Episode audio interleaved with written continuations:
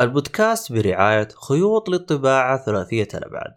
راح أعطيكم أبرز النقاط اللي تخلينا إحنا كأعضاء بودكاست ننصح بهذا المتجر إنك تشتري منه. أول وأهم نقطة إنه عندهم سجل تجاري موثق فيه معروف، يعني تقدر تشتري وإنت مطمن على الآخر، وعندهم طرق متعدلة للدفع، يعني ادفع بالطريقة اللي تناسبك. النقطة اللي بعدها كل شيء يخص الطابعات ثلاثية الأبعاد متوفر لديهم.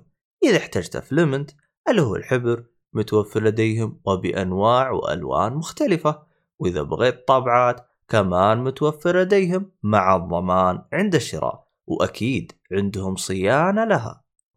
إذا للآن أنت ما اقتنعت، حاب أقول لك أنه في خصم خاص للمستمعين 5% إذا استخدمت كود GeekFully. لتفاصيل أكثر زوروا موقع المتجر، تحصلونه في وصف الحلقة.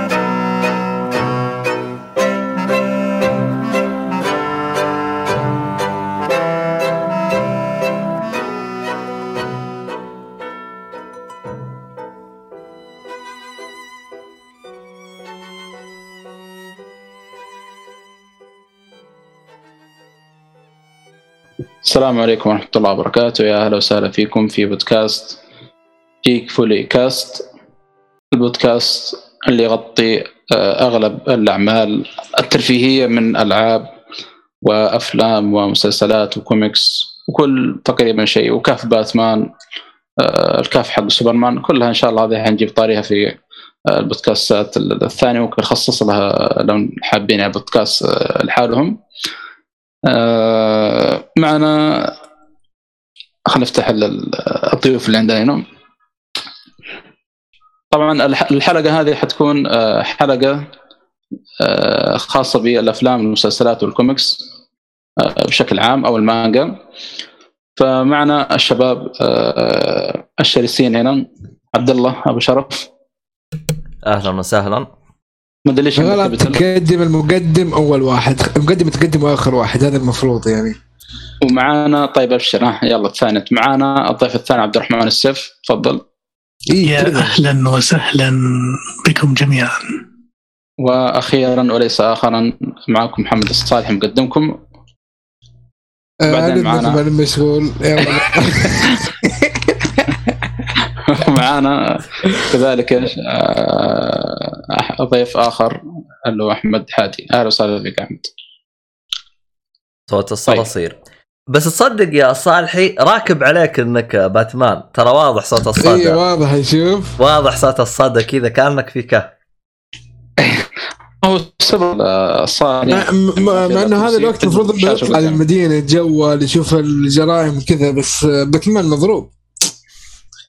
طيب أنا إيش قاعد أقولك؟ أنا أقول لك شغال الشاشة قدامي، ما في إلا شاشة قدامي بس. يعني باقي ما جبت الشاشات الثانية. هي يعني لسه بس مراقب ما في طفران. والله المفروض بروسوين مو طفران، لكن هو 8 ثانية. إيش يقول يا أخي؟ هذه شو اسمه مقدرة الشلتر، يعني الأسلحة اللي هناك قليلة. بس اسمع يا صاحي، انت اذا حطيت الاشخاص بالكبسولات هذه حط معاهم ذهب، فهمت؟ كيلو ذهب ولا نص كيلو برنياك عندك. انا احط الذهب في علب طيب زي الفراعنة عشان اذا صحى يدبر حاله.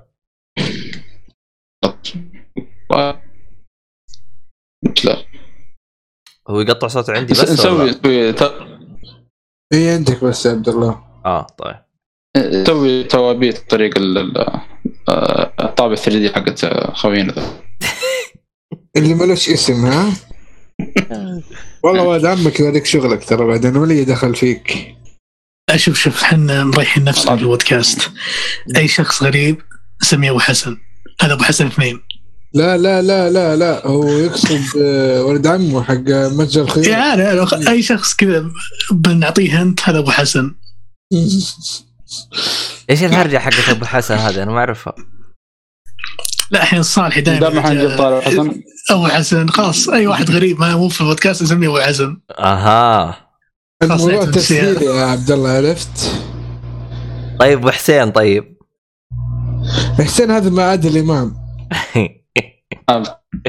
أي واحد أقابله اسمه حسين على طول أجلس أقول اكتب يا حسين اكتب. ولا في شو اسمه هذا في واحدة شغالة معنا اسمها عزة فهي مجلس أقول عرة على طول أقولها. تجيب العيتن ده يا أخي أقسم لك بالله أحس لو أحد بس ينتبه أنا وش أقول الظاهر إني بيجي اليوم بنجلد يجيك بانا. المهم مع أن عرنا المطل يعني ما أدري ساعة المراطب يعرفون عليه والله. المشكلة في بعض الموظفين اللي عندنا ما قاهريني يعني أقول لهم الأشياء حقت عادي ما حد يفهمها فأحس نفسي ماشي.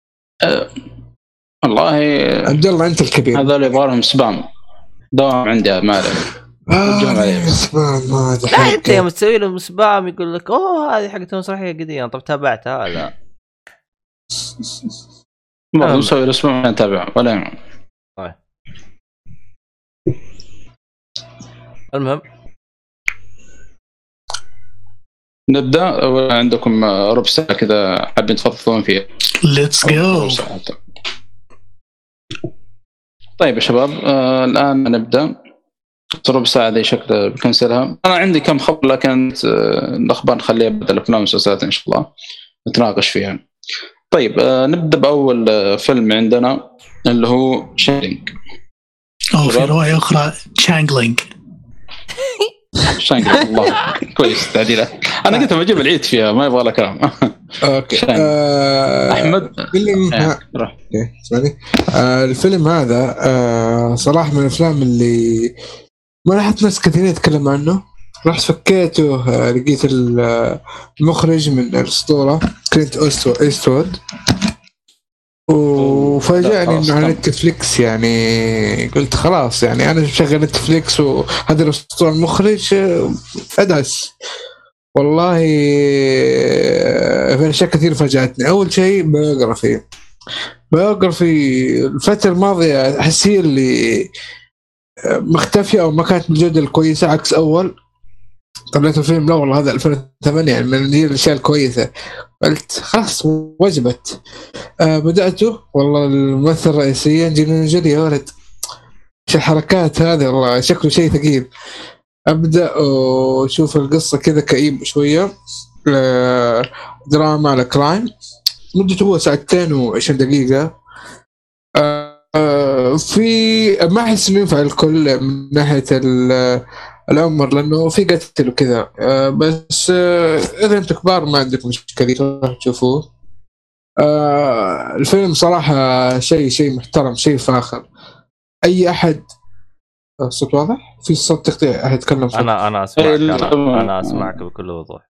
أوكي بصراحة الفيلم أنصح فيه أي أحد بلا مبالغ أي أحد حيعجبه بإذن الله خصوصاً اللي يحبوا البيوغرافي الأفلام المبنية على قصة حقيقية.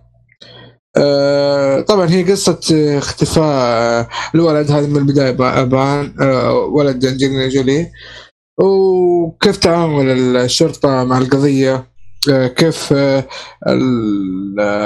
الأحداث بشكل عام تستمر وبحث عن ولدها.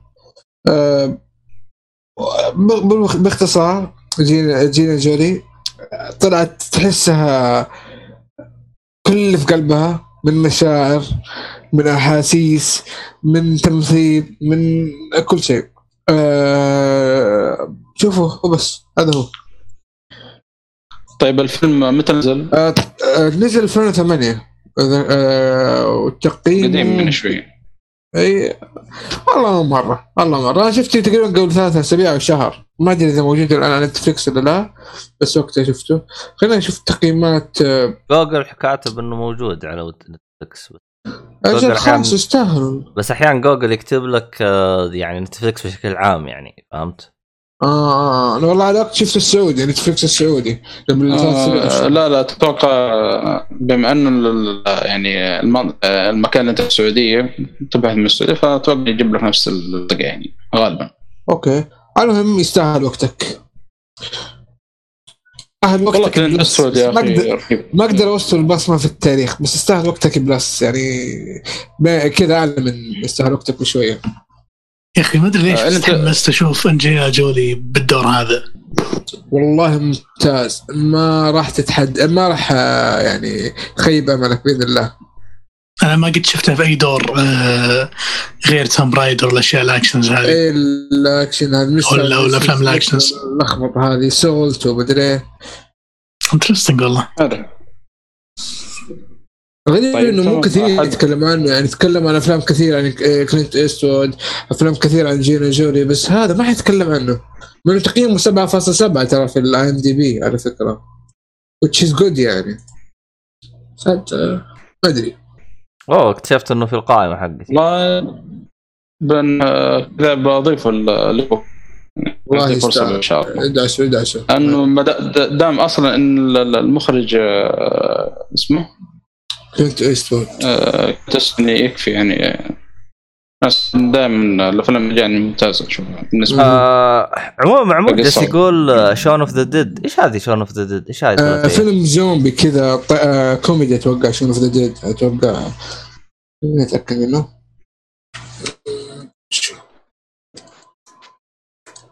أتوقع إنه فيلم زومبي كوميدي. أوه شون أوف ذا ديد يا أخي رهيب هذا أتذكر جيد صح إيه كوميدي إيه رهيب مرة أتذكر جيد صحيح جيد هذه من فترة اللي كنت أشوف فيها أفلام بناء على الكفر فهمت يا شايب 2004 مرة كذا. لا أقول لك كمان متذكر هذه المصيبة فشفت على أختي متذكرة يا أخي رهيب. يوم كنت تشوف إيش أفلامه لما كنت أشوف الأفلام بيزد على الكفر حقها يعني ما عنده أي فكرة بس شغل فهمت اللي أفلام أكشن واحش نزل واحد نظام الألعاب حقت البلاي ستيشن 1 و 2 والله شوف يا معمول. أنا بالنسبة لي أنا ترى ما تابعته بس أحمد وهذا شافوه ما أدري بس أنا زي ما أنت شايف أنت بالقائمة حقتي أنا ما تابعته.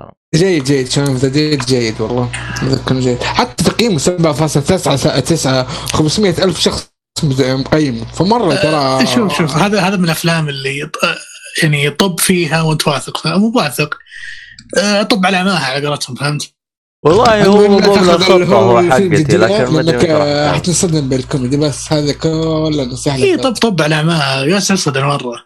إن شاء الله حتابع أنا طالع أفلام الرعب الكوميدي نفسي أشوف شو اسمه الشيخ اللي نزل قبل 2 أو 3 سنين في مسلسل هذاك وليد مقطوع اللي معه منشار شو اسمه فيلم قديم هو أصلاً ولا إيش لا لا لا لا إيفل أو شيء زي كذا إيفل something صح اللي في المقابل يطلعون ما أدري إيش فيلم قديم هو نزل المسلسل قبل إيه موجود في الستارز المسلسل بس والله البطل نفسه حق إيش البطل حقه نفسه حق شو اسمه The Hunting فاوسل لا تمزح الموسم الأول أب نفسه الأب في الهاوس عارفه بس تمزح صح المعلومة اللي قلتها هو بس يمثل في المسلسل أساس إنه يعني شخصية رئيسية أتخيل هذا ايفل ديد يقولوا مره ديد اش فيرس ايفل هو ظهر مسلسل صدق الفيلم ايفل ديد مسلسل اي الفيلم قديم ومسلسل جديد اي مسلسل 2015 اش فيرس ايفل ديد والله تجري نزلت 32 حلقه ثواني شو اسمه معمودس يقول اتكلم عن الثلاثيه مو بس الفيلم الثلاثيه وش تحتوي لاني ماني محصل اي حاجه ايش شلون جديد وات يمكن لها اسم ثاني ما ادري هذا انا فاتح اصلا مو حاطين يعني كاتب لك سبينوف يعني مو حاطين لها الثلاثية. المشكلة إنه الفيلم شوية قديم فما نتذكر ما نقدر نتكلم في تفاصيل شيء نسينه. المهم يا معمول أنا بالنسبة لي ما أنا محصل له ثلاثية فما أدري أنا وش الأفلام الثانية اللي أنت تعتبرها من هوت طلع قصده هوت فز. إيش؟ طلع قصده هوت فز. هوت فز شفت نفس النظام تك كذا كوميدي أهبر الرعد نفس الشيء ترى هي برضه هذا بس شفت اللي برضه جزء واحد هو ولا هي سلسلة وكل واحد باسم كذا مختلف. والله أنا ما أدري عنها أنا بس هنا هو كاتب إنه هوت فز وش اسمه هذا و The World's End. The World هذا أول مرة اسمع به هذا هوت فز في The World's End. شفت هذا البريطاني توقعت واحد أهبل كذا غبي وعنيات وتحط في أمور فوق استطاعته يدبر نفسه بعدين. هذا الفيلم الثالث اللي تكلم عنه. والله كلها ثلاث أفلام أنا ما تابعتها اللي تكلمت عنها يا شو اسمك. كل واحد فكرة مختلفة بس نفس الممثلين والمخرج. فهمت المقصد. اوكي مربطة بصراحة يعني دلوقتي أدري إنها ثلاثية دلوقتي بقى. هذا اللي ورا شو اسمه هو إدغار رايت واسم بقي والله نفسهم صادق مارتن فريمان. اوكي اللي هو حق شارلوك خوي شارلوك. طيب حلو تمام. طيب كده على بعد يا شباب بس على العجالة الثلاثية اللي بيسمعنا اللي هي شون اوف ذا ديد واللي هي هوت فز ذا وورد اند فهم. طيب اللي بعده طيب اللي بعده عندنا سلسلة ترمينيتر ما عدا فيلمين لما انا عبد الرحمن تفضل.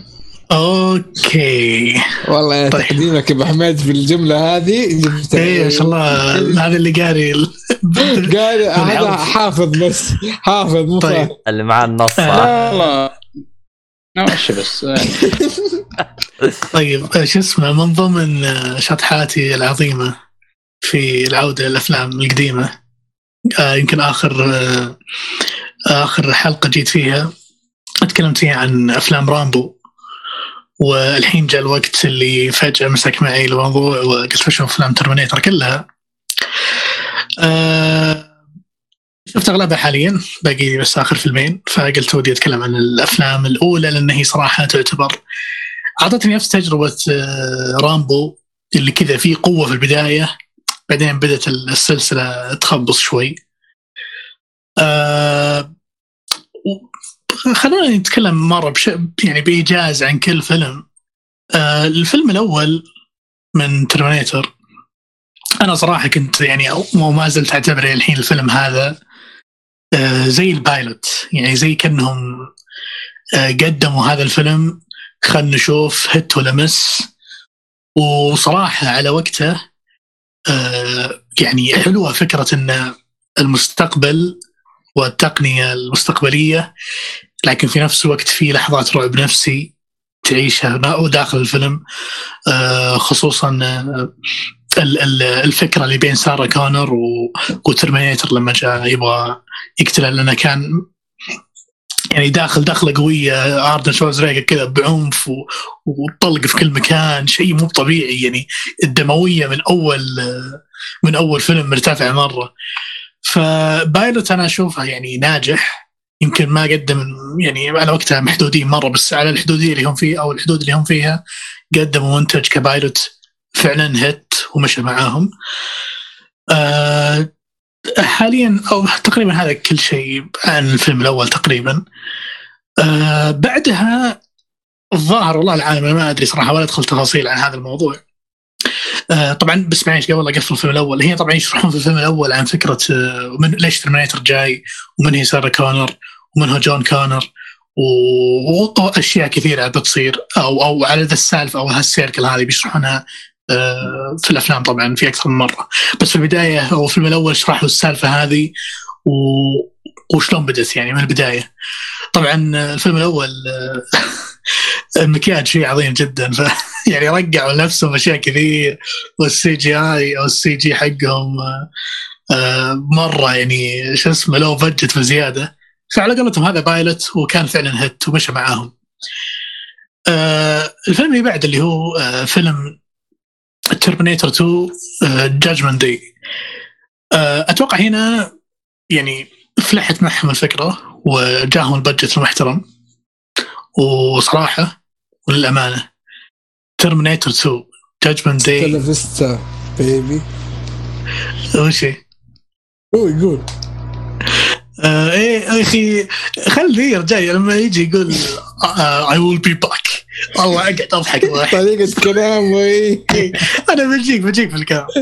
Terminator 2 Judgment Day بالفيلم هذا جتهم اتوقع بادجت كويسة ودعسوا مرة دعسوا كويس او قدموا تقديم للفيلم عظيم جدا، الجودة الإخراج والتصوير والإنتاج يعني حتى السي جي جميل جميل، وصراحة الفيلم كان بداية لرحلة عائلة كونر والترمينيتر جميلة، وأيضا نقطة الرعب النفسي كملت في الفيلم الثاني، وصراحة ترمينيتر 2 أتوقع هو الفيلم اليونيك في السلسلة المميز بين الأفلام كاملة. طبعا أنصحه بشدة، يعني لو بتشوف ترمينيتر نفس تعليقه تقريبا في رامبو، ترى الأفلام الأولى هي اللي يسوى مرة إنك تشوفها، يعني خصوصا كان عليها يعني دفعة إنتاج وإخراج وفكرة في البداية تكون حلوة عليهم تنحلب، فتقريبا نفس الكونسبت صار مع ترمينيتر. هذا بالنسبة لي ترمينيتر 2 جادجمنت داي. على طاير رامبو يعني تعرف اللي الجزء الأخير كان ممتاز، يعني أحسن اللي قبل الأخير 2008 ذاك زبال، لكن الأخير مقبول إلى حد ما. أنا قلتها في البودكاست وكررها أن رامبو كنت أتمنى أن أقفل على الثلاثية ولا أكمل، لأن الكاركتر كبر وخلاص اللي إنف يا جماعة، المفروض أن مقفل من زمان أو حتى مكمل فيلم رابع وخامس على ذيك الفترة مو بالحين، لكن على قولتهم الفيلم طلع لا ترى أول لو تلاحظ ما يحلب يا عبد الرحمن الحلب الحين، أول بينتجوا بيسوي شيء جديد عندهم أفكار، تحس الأفكار خلصت فعلا. بس شباب إيه؟ قبل ما نخرج على رامبو برضه قبل ما ننتقل عبد الرحمن للجزء الثالث من ترمينيتر، طبعا الجزء الثاني يعني سوى نقلة أصلا في عالم الأفلام بشكل عام، لأن مسك الجزء هذا المخرج جيمس كاميرون، يعني سوى نقلة في السي جي. تتكلم عن فيلم كم 97 تقريبا أو 98 ترمينيتر 2 إيه عام 1991 91 يس، يعني السي جي اللي فيه يعني شيء كان سابق وقته مو معقول مرة يعني حتى الفيلن وقتك الفيلن اللي كان موجود السي جي القوته ولا الطاقته كان شيء جميل، اللي واو وش هذا ايش هالشيء اللي كان في 91 زي كذا. وللامانه هذا اللي صار منه الفيلن ابدعوا، مو يعني اشوف ان هذا اطلق فيلن اختاروه، يعني one of the best صراحة، فعلا جاب لي رعب نفسي وفي شخصيته الباردة بزيادة كانت ممتازة مرة في الفيلم الثاني، وطاقته أصلا كقوة يعني كانت جميلة. وصراحة سارة كونر هنا صارت عقرتهم، يعني شو أقول لك صارت سافج أكثر، موضوعنا صارت سافج وكذا متوحشة، صار شيء عظيم. وفكرة طبعا هي ليش صارت كذا بسبب أن بشكوا في وضعها، وهي أصلا يعني لما في الفيلم الأول انقال لها فكرة الترمينيتر والجاجمنت داي جاها الاختلال، الناس يسمونه اختلال عقلي، لكن هي فعليا داخليا هي صادقة تبي تنقذ العالم، فلما صارت كذا قوية وتعرف تمسك سلاح ويعني أكشن بزيادة، مرة شخصيتها تحسنت أكثر من الفيلم الأول.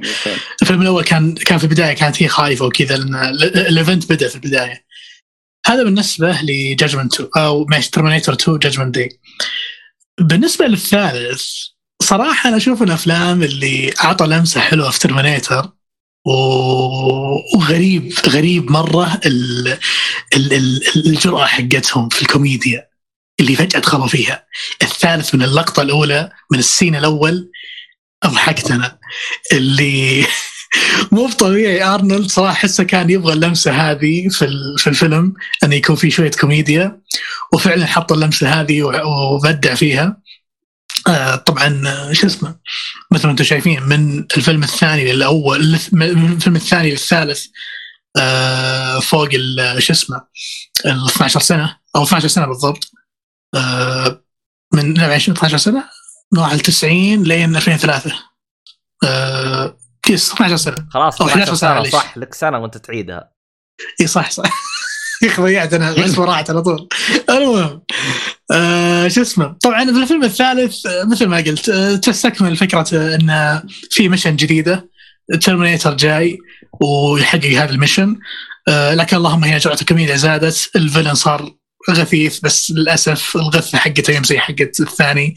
الفيلن اللي كان في الثاني خرافي مرة، بس يعني حسيت الدور الفيلن هنا حاول انه يعني يصير زي اللي كان في الثاني بس ما أفلحت مع قرتهم.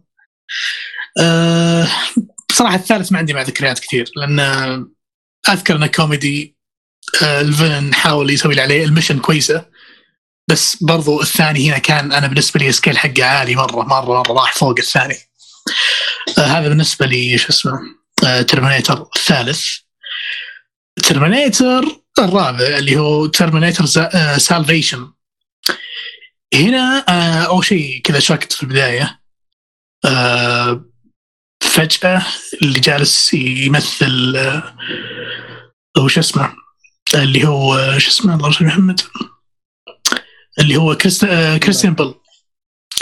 كريستيان بيل هنا جالس يمثل دور جون كونر، واستغربت أنا مرة شو السالفة ورا جون كونر وصل بهذه المرحلة. فطرع الموضوع بعد فترة الثالث بمدة أن جون كونر شو اسمه البطل المغوار الشخص اللي كان يذكر من قبل الترمينيترز شفناه، وحسيت الفيلم هذا أحس شوي كده طلعني من الجو الكلاسيكي للأفلام وصاير شو نقول لك أحسه شواف. الفيلم أحسه كله شواف من أول لآخره، يعني غريب مرة مرة ما شو أوصفها يعني تجربتي في الفيلم هذا، بس حسيت استعراض عضلات سينمائية يعني بزيادة، فهمت أكثر من فكرة إنه في ميشن ويلا إحنا راح نلحق على Judgment Day وقبل ننقذ العالم. هنا لا حسيت الموضوع أركد شوي، ركز على جون كونر وكيف إنه شخص رهيب وأسطوري. يعني حتى هنا شو اسمه اللهم صل على محمد اللي هو أرنولد ما طلع بالشكل كدور رئيسي، فطلع بدور جانبي كذا وشيء في نهاية الفيلم تقريبا. لكن هنا التويست وين فيه مو تويست، خلنا نقول التغيير اللي خلنا نقول ما ودي أقول الحبكة الرئيسية، لكن مين بيتحبكة رئيسية، لكن خلنا نقول الفيلن شيء جديد، فهنا فتح عيونهم على شيء جديد تماما، فتحت عيونهم على شيء جديد تماما اللي هو شلون صار هذا الفيلن كذا وليش خلوه كذا وعلى أي أساس صار يعني بالهيئة هذه. وطبعا أنا ما ودي أحرق، أحس أن المتعة أنك تشوف الفيلم بنفسك وتكتشف مو فيلن هو كثر ما أن هم يشوفونه فيلن في البداية بعدين يكتشفون شيء ثاني، فهذه الفكرة لو تشوفونها في الفيلم بتكون أمتع بكثير. سالفيشن أنا مثل ما قلت يعني جو كذا من حقبة 2003 معضلين سينمائيا، يلا خلينا نطلع فيلم خرافي كريستيان بيل نحطه كذا شواف. وش اسمه تقريبا إلى هنا اللحسة ما بدأت، لحسة في المخ يعني في الفيلم اللي بعد اللي ما راح أتكلم عنه اليوم وانسى إني خلصه وخلص البقية بتكلم، لأن بعدين بيبدون يدخلون في التايم ترافل والتايم ترافل تقدر تقول الحدث اللي قدام صار ورا واللي ورا صار قدام واستبقى الأحداث وتنعاد السايكل مرة ثانية بطريقة معينة والجاجمنت داي. فهذه الأشياء ما ودي حتى أتكلم عنها عشان ما أتحمس واجد في الواجب بعيد. فإن شاء الله وانس اني خلص الفيلمين الباقية ممكن أتكلم عنها وأختم تجربتي بعد ترمينيتر. بس أنا إلى الحين أقول أنا كشخص أقدس اسم سايبورغز وهذا شيء منهم تقريبا. هذه تجربة رهيبة أتوقع. قدس وانت سايبر هذا عنصرية يا أخي. ماشي حالك. أو بلا صح أنا السايبورغ يا أخي مدري إيش عن سايبورغ يا أخي. السايبورغ غيره مغشوش هذا. أنا بالنسبة لي الأفلام غير أنها كانت جرعة سايبورغ جميلة وإنتاج على وقته جميل جدا. أيضا كانت فرصة جميلة أني أسوي كاتشنج الريترو ميوزك في ظل مشاهدتي للأفلام. يعني طلعت لي بلستة شو اسمه أوريجين ساوند تراكس جميلة من ترمينيتر. وصراحة أنصح أي شخص يبغى يرجع للزمن الجميل هذه واحدة من السلاسل الجميلة اللي كذا بترجعك لأجواء الأكشن البسيطة السي جي والأشياء اللي كذا فهمت اللي على قدهم اللو بادجت يطلعون فيه. وصراحة أرنولد شوارزنيجر من الناس اللي هو هي هذا كذا آخر شيء بقول اللي هو أنا مشكلتي وش مع الأفلام إنها عجبتني وفيها أكشن زي كذا بس أنا عجزت وأنا أشوف الأفلام ما أوقف ضحك. أنا مشكلتي مع أرنولد شوارزنيجر جاي يتكلم أنا أضحك لهجته أنا اللهجة. فأنا لما يتكلم في الفيلم ما أبالغ إذا قلت أسوي بوز وكذا أضحك صدق يضحك. لا وفوق هذا بتعطيه كاركتر عبارة عن روبوت هنا استهبال هنا استهبال هنا صدق تضحك صدق.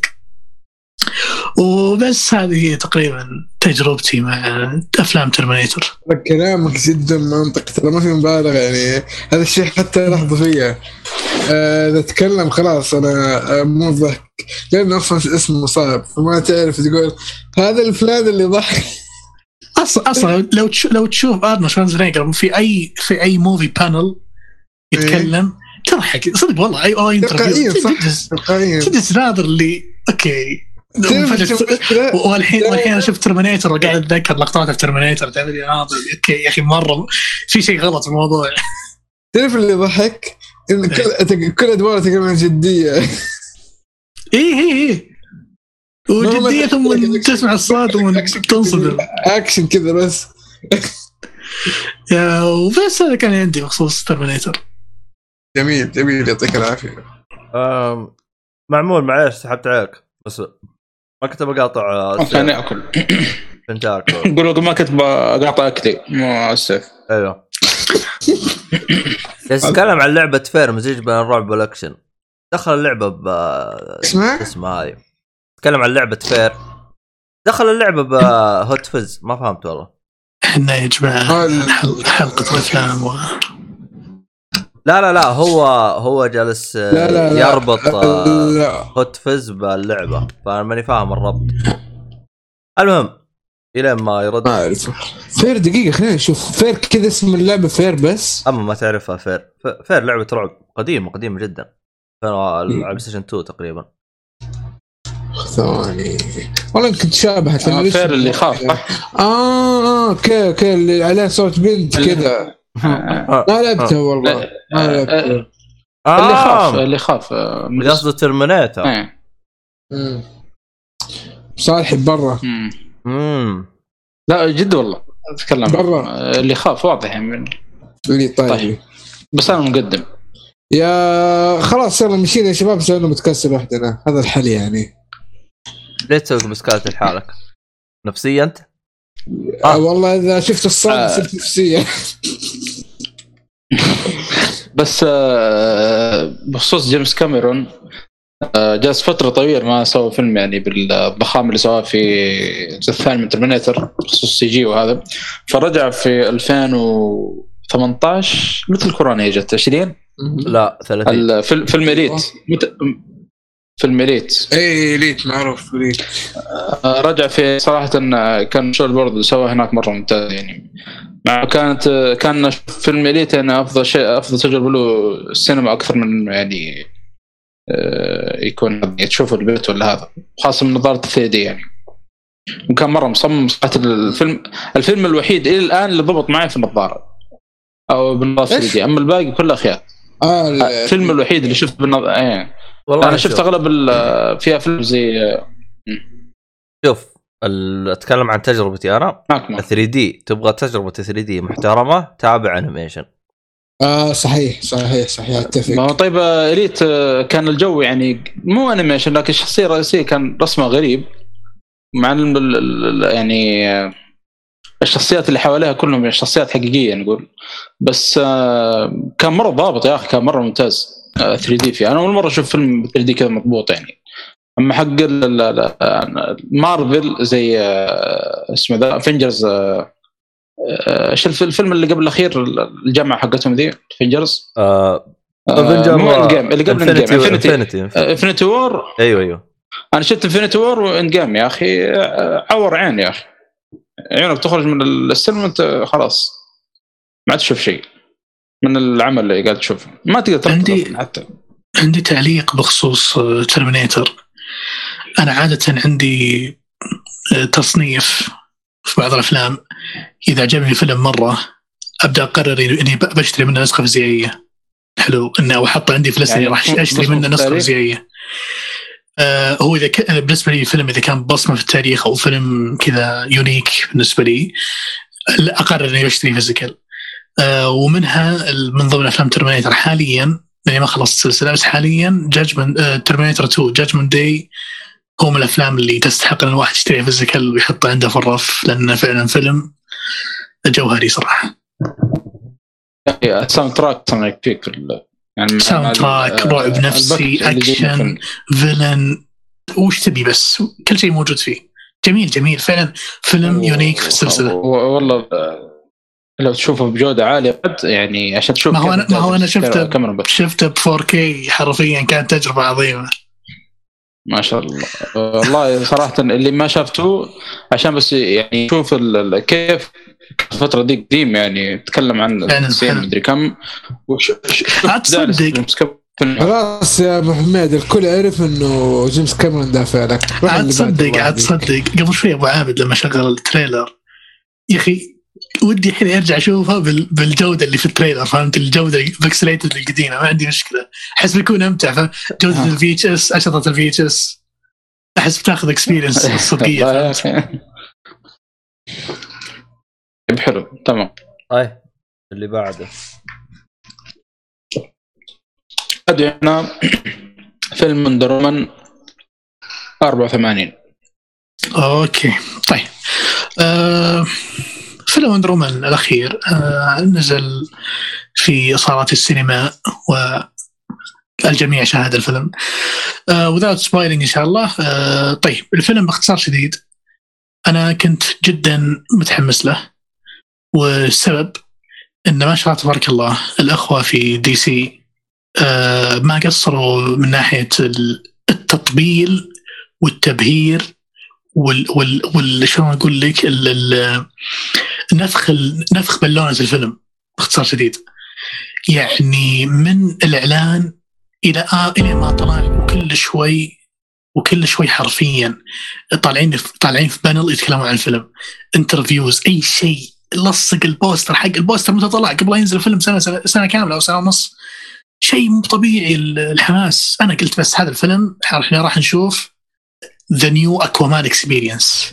مو شرط يا عبد الرحمن، ترى أحيانا مقيدين العقد إنهم لازم يمثلونه قبل ما ينزل الفيلم. إيه بس الفكرة إن الهايب اللي أنت لو تركز، أنا كنت بركز مرة على فترات الهايب اللي هم طلعوها قبل ينزل الفيلم، فأنا توقعت إن بنشوف Aquaman Experience. بالنسبة لي Aquaman فيلم جميل صراحة كتقديم له. يوم نزل الفيلم وشفت الحين صراحة يعني ليتهم خفوا ذا الحماس، يعني الله يهديهم تحمسوا مرة. في البداية أول شيء ضحك في الفيلم صراحة مع احترامي الفيلم، يعني حاطي لك 84 بالعريض، وأنا صراحة ما قلت يعني طول الفيلم ما حسيت بال 84 ذي أبد، يعني ما حسيت لوكيشن واحد أو تو لوكيشنز ممكن اللي حسيت أوف أنا فعلا في فترة الثمانينات. عقبها ما حسيت بأي شيء حرفيا. صراحة مش اسمع عبد الله بالله لا تنزل تحت تشوف لي ممثلين الله يعافيك، لأني أنا ناسي الفيلم، أبي أعرف اسمه اللي هو بيدرو باسكال. هذا مسك دور الفيلم وأبدع إبداع مو طبيعي صراحة. صدق صدق صدق يعني تشبع الدور صح، يعني بلع الدور صح في الفيلم، وهني على ذا الشيء صراحة. طبعا في فضيحة اللي طلعت للببلك طبعا اللي سالفة السي جي اللي فشيلة، الله يفشل العدو شيء يا ساتر شاكوش أخلي شيء ما أدري شيء صراحة، عيب صراحة والله عيب، الحماس ده عيب. أنا ما أدري شاف، أنت ما شفت الفيلم صح؟ لا عندك معمول جالس يقول شاف عشان يعرف لأي درجة هو خياس، فأنا ما شفته. طيب في شيء واحد أنا ما راح أقول وش هو، بس هو بتأكد أنا واضح، بس لأن اللي هو حاجة معينة طلعت والعالم كلهم رفعوا الهايب. اللي يقهر أن استخدامه لهذا الشيء سيء مرة، وما أدري شي بي صراحة ليتهم ما استخدموه في ذا الفيلم، مستخدمين في فيلم تسس ليك الجاي ولا أي شيء. لكن تصدقون عاد ما بالغ إذا قلت لكم الكريدت سين كانت حماسية يمكن أكثر من نص الفيلم ما بالغ الكريدت سين اللي في النهاية صار شيء جميل. باختصار شديد الفيلم أقل من التوقعات للأسف، أحس هم جابوا عيد في نفسهم. طبعا الفيلنز كان عبارة عن تو فيلنز، لكن أنا بالنسبة لي بيدرو باسكال هو الفيلن الحقيقي اللي مسك مع أنه أصلا بالفيلم عطوه نص، يعني عطوك نص الفيلم كفيلن، فهمت؟ فالنص هذا أبدع فيه هو، يعني عطى اللي عنده زيادة. غير ذلك الفيلم شلون أقول لك waste of time، أحس هذا أقدر أقول. أنا بالنسبة لي من تصنيفي أنا خاص فيني أنا أشوفها waste of time، إنه يعني مضيعة وقت، إنه يعني صراحة اللي بيشوفه يشوفه كذا، اللي بشوف الفيلم فهمت، من ضمن أفلام دي سي اللي موجودة في السوق أو اللي نازلة وبس. that's it. معمودس يقول الفيلن كانه فيلم من الثمانينات، ما أدري وش رأيك؟ أتفق، وأحس الباور اللي معه كذا تحس لو تشوفه في أنيميشن بتنبسط فهمت، أكثر من فيلم. بس هو شاء الله تشبع الدور صح، صدق أتعب أنا أقول تشبع الدور صح، يعني شان أقول لك كذا اللي العين فهمت هذا اللي أقدر أقوله، صار لي عين هذا الوصف اللي ممكن أقدر أقوله، زي الجوكر زي كذا، سوى زي الجوكر عاد هو نفس الموجود في الكوميك، طلع في الميتا سيريس جاستس ليج الانيميشن اللي شو تكلمنا عنه في البودكاست، بس طلع مرة واحدة ومرتين حتى، يعني في لقطات بسيطة. ما هو واضح لي الجانبي بعد صراحة والله مو مرة جانبي، ممكن نطلع في عالم مندرومان فاهم أغلب شيء يعني تقريبا يعني فيعني وهو يعني زي ما تقول يعني بدون حرقة شفت، يعني ما هو يعني خارق، لكن في شغلة حصلها هي اللي خلته عنده القدرة هذا واللي هو يعني صحيح يعني ما متخطط تفاصيل فيه. الدرع اللي معون درمان في البوستر اللي انتم شايفينه الآن، وبرضه هذا ممكن اللي طلعت فيه في الفيلم هو نفسه اللي قرأ كم نفس الدرع لابسته هناك، يعني ما تطلع الدرع هذا الوقت الحروب مرة قوية يعني، ودعم بتبطاري هذا هو الشيء اللي أقصده. ليتهم ما جابوا صراحة، كنت أتمنى هم موفرين على شيء ثاني والله مو كذا. أنا من اللي جاني أنا حتى قصته يعني خنبقة يعني مو سهلة. أنا شو أقول لك، تعرف لما يكون عندك element أو power item كويس عندك تستفيدونه من فيلم ثاني، هم للأسف ما عرفوا يستفيدون من ذا الفيلم. لو حطينا في فيلم آخر نصرف كثير، أو على الأقل فيلن يسوى أنك تلبس ذي الدرع، يعني يسوى أنك تلبس الدرع. يرجع لو جابوا الفيلن الأول اللي في الفيلم الأول وحطوا ذا الدرع، يا ليته والله يا زينة ما عندي مشكلة، ويطلع فايت أسطوري. آيرس هذاك المفروض، هذاك آيرس هذا يعني نتكلم عن جاد فور يعني، والله المفروض إنه مجانين الدرع هنا كوف في شيء طعم الحماس اللي بيطلع شيء خرافي بيصير. والله أنا شوف DC غلطة دي سي إنها أعطت جرعة إعلامية لهالفيلم زايد عن اللازم، هذه غلطتهم. وكانك تذكر آخر مؤتمر لدي سي اللي في أيام الكورونا، أول ما بدأ المؤتمر أو يمكن في البدايات على طول بوم امسك الوندر وومن على طول يا حبيبي، البانر الأول ظاهر ما أعطوا فرصة لأحد أن يتكلم. يلا إحنا متحمسين آخر شيء للأسف. يعني أنا أعتقد أنه هم سوقوا له. طبعا هذا نظرية أبوك نظرية الفار يعني. أعتقد عشانها حرمة فموضوع الفيمينست والأشياء هذه والله ممكن كل شيء وارد. عموما معمول جالس يطقطق فجالس يقول هذا فيلم ذا روم حق دي سي. ما أدري إذا فهمتم السماجة أو لا ولا شرحها لكم. واضح كايند. في فيلم يصنف من أسوأ أفلام اسمه ذا روم اللي هو 2004 نزل.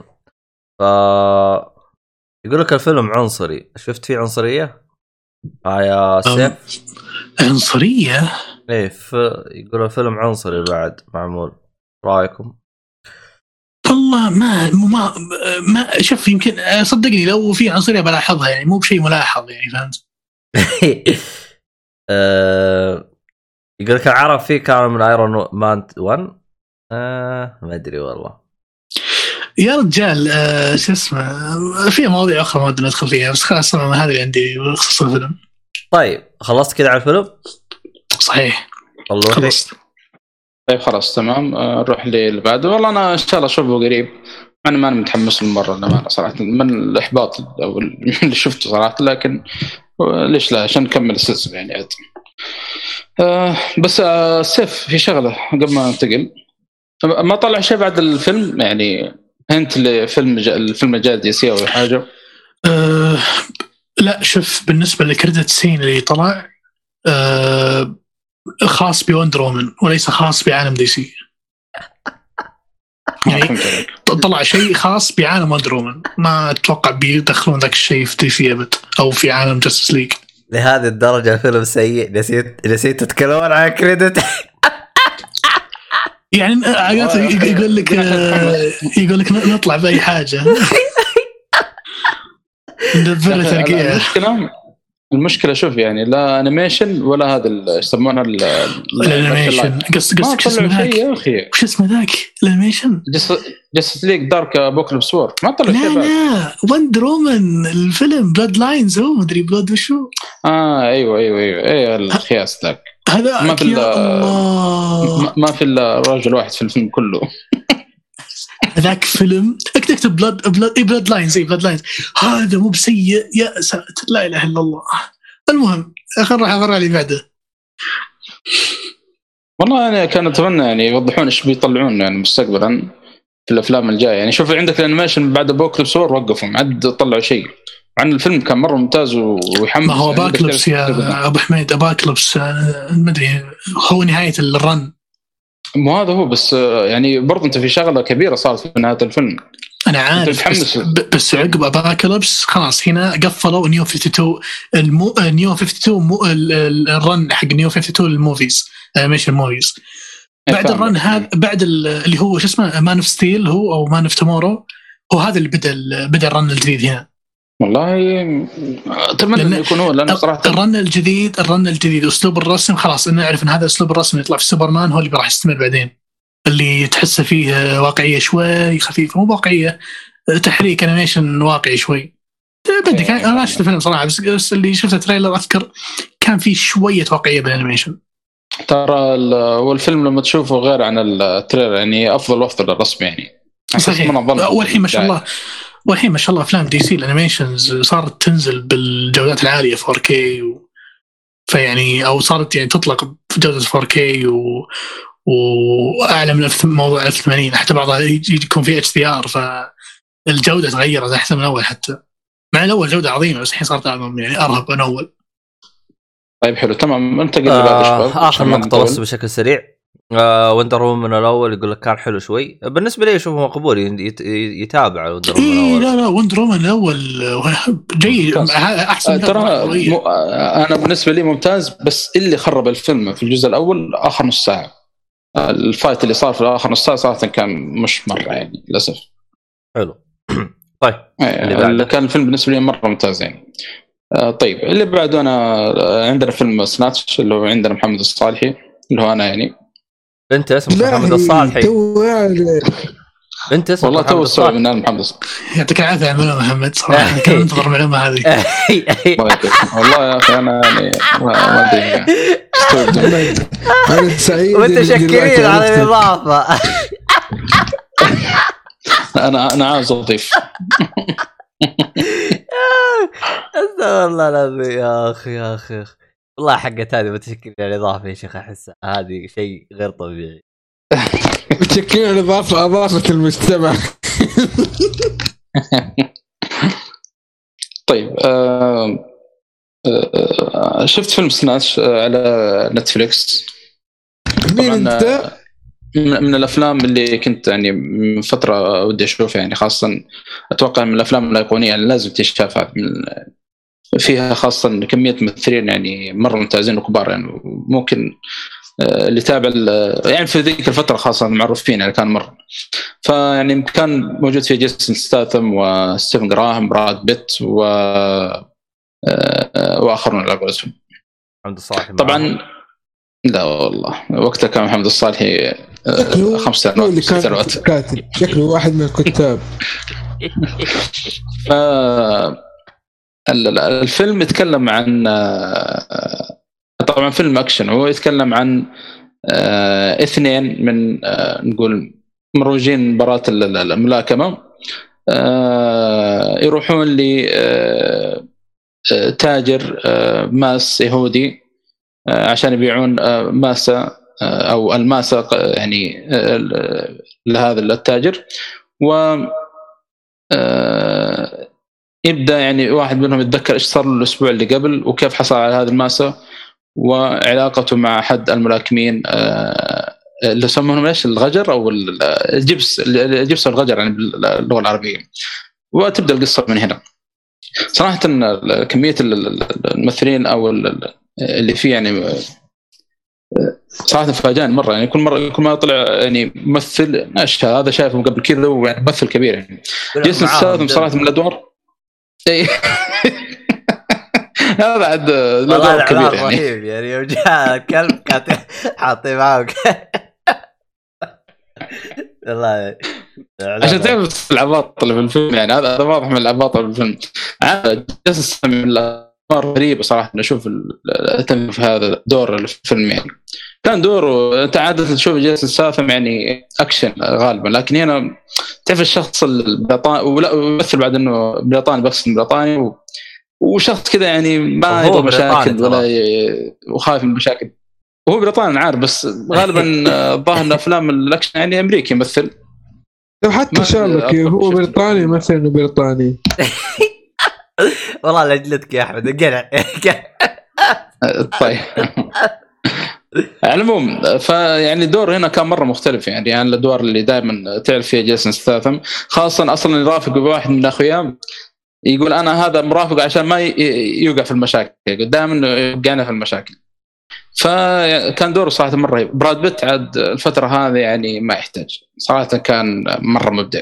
خاصة أن يمثل شخصية الغجر الجبس ما أدري الغجر نقول أو كان دوره مرة ممتاز صراحة براد بيت في ممثل يا أخي دحين طلع قبل شوي في الدعاية خل أجيب اسمه يا أخي هذا فجأة كذا اختفى معد طلع كثير في يعني تحصل في الفترة هذه وأفلام كذا يعني محدودة في الأكشن وبعدها اختفى معد أشوفه اللي هو اللي افتح هذا عندي السريع وين لا إله الله أيوه فيني جونز هذا أو جونز فيني جونز من الممثلين صراحة مرة ممتازين يعني في أفلام الأكشن اسمع أنه ما له ظهور كثير الفترة الأخيرة فللأسف يعني وبس فيلم سنة صراحة أنصح بمشاهدته عاد الغجر هذا من كثب ما تشبعت من الاسم هذا وعرفت إيش أصلهم هذا بسبب بلاندرز دائما يجون طاريهم يعني لهم أصلا حتى بيكي بلاندرز كثير يتكلم عنهم أما أقول اي لانه اصلا عمت واحد من عمت هذاك اسمه توماس شيلبي من اي بيكي بلاندرز تقول اتلانتس. اتلانتس مسلسل. لا لا لا اوكي واتبع. اقول لك بيكي بلاندرز. بيكي بلاندرز انا اقول لك توماس شيلبي عمته من الغجر. اوكي يعني كان دامج من طار الغجر هذا. يعني بتشوف هذا في الفيلم.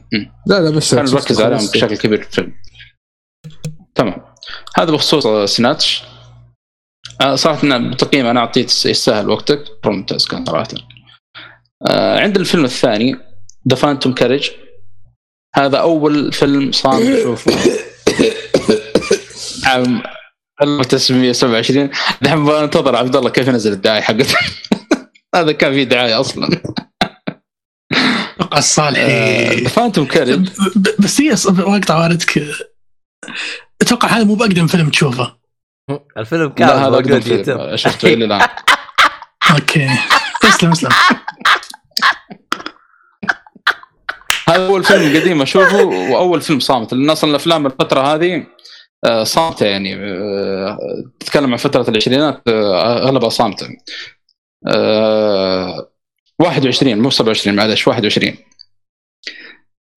هذا الفيلم ما في تخفيض يعني حول ولا قوة. لا 21 هذا طلع مو تريلر شكله ما له تريلر. والله ها لقيت لا ثري ما أحس عبد حصلت وقت كتبت تريلر له. المهم الفيلم يتكلم عن أو يعني بداية تكون في راهبة خلاص يعني في فراش الموت. يعني كان تتكلم تقول أبغاكم تجيبوا لي ديفودور بأي طريقة. طبعا من هو ديفودور هذا ما أنت عارف هل هو زوجها هل هو صديق لها هل هو يعني من اللي كان ما أنت عارف. فيطلع واحد من الأشخاص اللي موجودين معه في الغرفة فيحاول يعني يدور عن الشخص هذا ديفيد هولم ويحصل يعني جالس مع ثلاثة من أخيام. فيقول إنه يعني الراهبة فلان الراهبة يعني تبغاك تبغى تشوفك قبل ما تموت. فيعني مطنشها يقول خلي تموت العساها حريق يعني ما له شغل فيه. ف طبعا الوقت اللي هم فيه كان على وقت يعني نهاية السنة اللي هم فيها وخلاص يعني على يدخلون ترى حرق الحرب العالمية ولا دعاء غريبون يدخل حرب عالمية صح؟ لا والله ممكن مع القصة الله أعلم. أنا الدعاية أتوقع ولا شيء لها ولا ليش؟ لأنه في شغلة كده أشوفها أنا شفتها صارت من حرق أشوفها. طيب علوم الثلاثة ذول يتكلمون عن مركبة الطيف أو الفانتوم كاريج هذه. إنه يقول لك في كل نهاية عشية سنة أو كل بداية يسمونها دي نهاية السنة نهاية كريسماس. والله لا والله بجد أسأل ما نعرف إيش يقصد الكريسماس يوم 25 لو أقصد كل نهاية السنة لو يوم 29 أو 30 في مركبة الطيف تحوم أو تجول العالم يعني. رأس السنة أيوة اسم رأس السنة. فأي واحد يموت في رأس السنة ويعني كان أفعاله سيئة أو أيا كان يبدأ يسوق هذه المركبة ويبدأ يجي السنة كاملة في هذه المركبة يعني زي ما أشبه بملكوت يخطف أرواح مدة السنة كاملة. فلحد ما يحصل واحد يعني أسوأ منه ويحل مكانه. فعاد بتشوف ايش اللي بيصير كملوا يعني هذا هو. فتخيل يعني هذا اللي قاعد يصير يعني. فأنت بتشوف ايش اللي بيصير يعني مع أحداث القصة. بصراحة يعني صح الفيلم قديم وصامت القصة يعني مرة ممتازة. يا وسخة سويت أباك تطلع المركب هذه يا وسخة.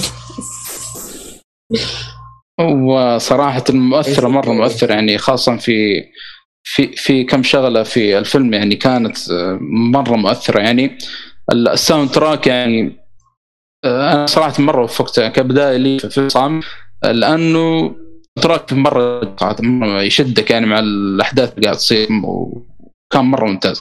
عاد الشخص اللي يمثل ديفيد هولم هذا هو نفسه المخرج الفيلم. بعدين الفيلم يا أخي والله صراحة غريب يعني أنا دحين لأنه ما أدري في فلاتر الفترة هذيك يا أخي عشان يبين لك أنه في الليل يجيب لك فلتر أزرق ويبين لك عشان ما أدري وقت عصر او الظهيره، يعني زي ما تقول يجيب لك فلتر زي بني او برتقالي. فغريب صراحه ان انا اول مره اشوف فيلم زي كذا اسود ابيض. بس صراحه من الافلام مره ممتازه. في اللتر بوكس اغلب الناس اللي هناك موجودين في اللتر بوكس بقيمونه 5 من 5، ويستاهل صراحه بالراحه. واغلبهم حتى يعني تعليقات ومراجعات يعني من سواء عرب او اجانب، يعني كلهم قيمون 5 من 5 يعني، فيستاهل صراحه. بعد ما هو صبر عندي هيك عندي سؤال بسيط. الفيلم من النوع اللي يوصل رسالته، هو صامت طبعا، يوصل رسالته بشكل واضح وتحس فيها انت. اي نعم، يعني اخي عجيب صراحه. على أن الحوارات مكتوبة، تعرف الأفلام الصامتة كيف طريقتها يعني، بس يعني كانت مؤثرة صراحة. يعني يبغى يوصل رسالة اللي يبغاها يعني. كانت حتى مرة حتى الكلام المكتوب يعني كان شيء عجيب يعني. أذكر معنا جروب مسلسلات اللي موجود والأفلام بالتليجرام، في واحد مننا اسمه دي كينج، دائما يرسل يعني حوارات من الفيلم من فترة، من كثر ما هو متأثر بالكلام اللي صاير في الفيلم يعني. متحمس إذا فعلا يعني. أنا صراحة توني أدري منك الآن أن الأفلام القديمة يغلب عليها موضوع الصمت أو الأفلام الصامتة على قولتهم، بس ما توقعت أن الأفلام الصامتة لهالدرجة. يعني قد شفت فيلم مو بصامت مرة، نص صامت على قولتهم، وفعلا وصل لي رسالة و يعني حزنت مع حزن الفيلم أو ضحكت مع ضحك الفيلم. بس إذا هذا بيوصل نفس الكونسبت صراحة، والله أنا انترستد الحين، أنا بشوفه أكيد في اللستة عندي. ما في صوت، ما في، ما تسمع حوارات. شو اسمه عبد الرحمن سألت كم الفيلم اللي شفته؟ الفيلم قريب نازل انيميشن حاجه زي كذا، بس ان ما هطلع لك، ما راح اقارن بهذا، لان هذا واضح ان تجربته الصامته كفيلم وفيلم واقعي وفي العشرينات من القرن الماضي، اتوقع هذا يعني حلو. اذا على كلام محمد ومواثق محمد، فكره انه يوصل رساله، فهمت، حتى بالصمت، هذا شيء جميل صراحه. شوف بحارتك معلومة كذا بدون تفاصيل، تبحث براحتك. الأفلام كل ما قدمت أو الأعمال كل ما قدمت ترى تسم بموضوع اللي هو الجدية الزايدة، بحيث إن الحوارات تحسها شوي مملة. حتى لو إنك تقول والله مثلا أجيب أي فيلم من الأفلام 5 سنوات الأخيرة يكون درامي جاد، ما يكون طبعها أو نظام الكلام فيها والحوارات زي الأفلام قبل 40-50 سنة. هذا أثقل مرة تحس كذا، ما فيهم روح. عرفت كل شيء ما تحس مع كليا كلام. شوف ما تحس بالعكس. تتكلم عن الأفلام القديمة الثقيلة، إيه حرامك اصلا يعني. شوف الافلام القديمه وقتها يعني كان يهتمون بالنص، يهتمون بالتمثيل. يعني شوف زي فيلم صامت زي هذا، بدام انه فيلم صامت انت ما تسمع بيتكلمون، بس تشوف الحوارات وهذا وتتاثر. فيعني وصل اللي يبغاه يعني. من ما توقعت بدخل فيلم صامت زي كذا وتاثر اصلا، او اصلا شايل هم انه كيف دحين يعني ادخل جمع على الفيلم وما يتكلمون يعني. هذا أولا. ثانيا لا تنسى الآن أصلا لو تقارن مع الأفلام الجديدة، مش كذا الأفلام الجديدة الحين خلاص ماشيين على جندة، حط كذا، لا امسح هذا وسيب هذا. فبتحس ما هم مهم ياخذوا راحتهم زي زمان. بالعكس أنا أشوف الأفلام القديمة تحس ما أخذوا راحتهم في سواء كان نص أو أيا كان يعني عندك خاصة أنت حتى لو رجعت الأفلام هاتشكوك يعني كإثارة وجريمة وهذا، يعني بتشوف شيء عجيب يعني. تقول مو معقول المخرج في 50s أو 60s يطلع أفلام زي كذا يعني. عاد مشهور هتشكوك، اغلب المخرجين الحاليين متاثرين فيه. صحيح. معمود جالس يقول اقدم فيلم شافه اللي هو 12 انجري مان، اعتقد 12 انجري مان جدا طيب. انا شفته، انا ممتاز 12 انجري مان والله، بصمه في التاريخ هذاك. شوف كيف هذا مثال يعني، مع ان هذا في كلهم بغرفه واحده يعني قاعد جالسين يعني. طبعا هو جالس بس كان شدك الحوارات. يتفق معك يوم يقول الحوارات فيها جوده، ما أقول جودتها سيئة بس تحسها ثقيلة بزيادة. في فرق بنتكلم حوارات أبو كلب، لما أقول لك لا ما تحس كذا، ما تحس فيها روح لحد ما أدري كيف أوصف الشعور والله. شوف أنا أتكلم عن نفسي. أتوقع أنا أحمد أتكلم عن نفسي أنا، يعني الأعمال القديمة تحتاج مزاج، يعني في بعض الأعمال سواء كانت فيلم أو مسلسل يعني تحتاج جو خاص فيها، فالأعمال القديمة تحتاج جو كذا ونفس. يعني هي مثلا قد يكون مثلا مدتها مثلا ساعتين بس أنت تحس في ثقلها لأنك باقي ما دخلت جو مع الفيلم أو ما أنت متقبل النوع هذا بحكم إنه شيء قديم وشيء زي كذا، لكن يوم تدخل معه بالمود أعتقد راح يعني تبدأ تنسجم معه، زي ما الصالحي دخل مود معاهم فمشى معاه بدون هذا. فيعني والله اللي حمسني أنا أصلا كنت من أول وأشوف صامت كتجربة، يعني أشوف جرب الشعور والتجربة هذه الغريبة يعني، فحمسني زيادة. ناصر آخر حلقة تكلمنا عنها في حلقة 255 أتوقع اللي فيهم الكهرب، شاف فيلم وقتها اسمه فيلم متروبوليس، فيلم قديم عام 1927 حاليا محمل أنا.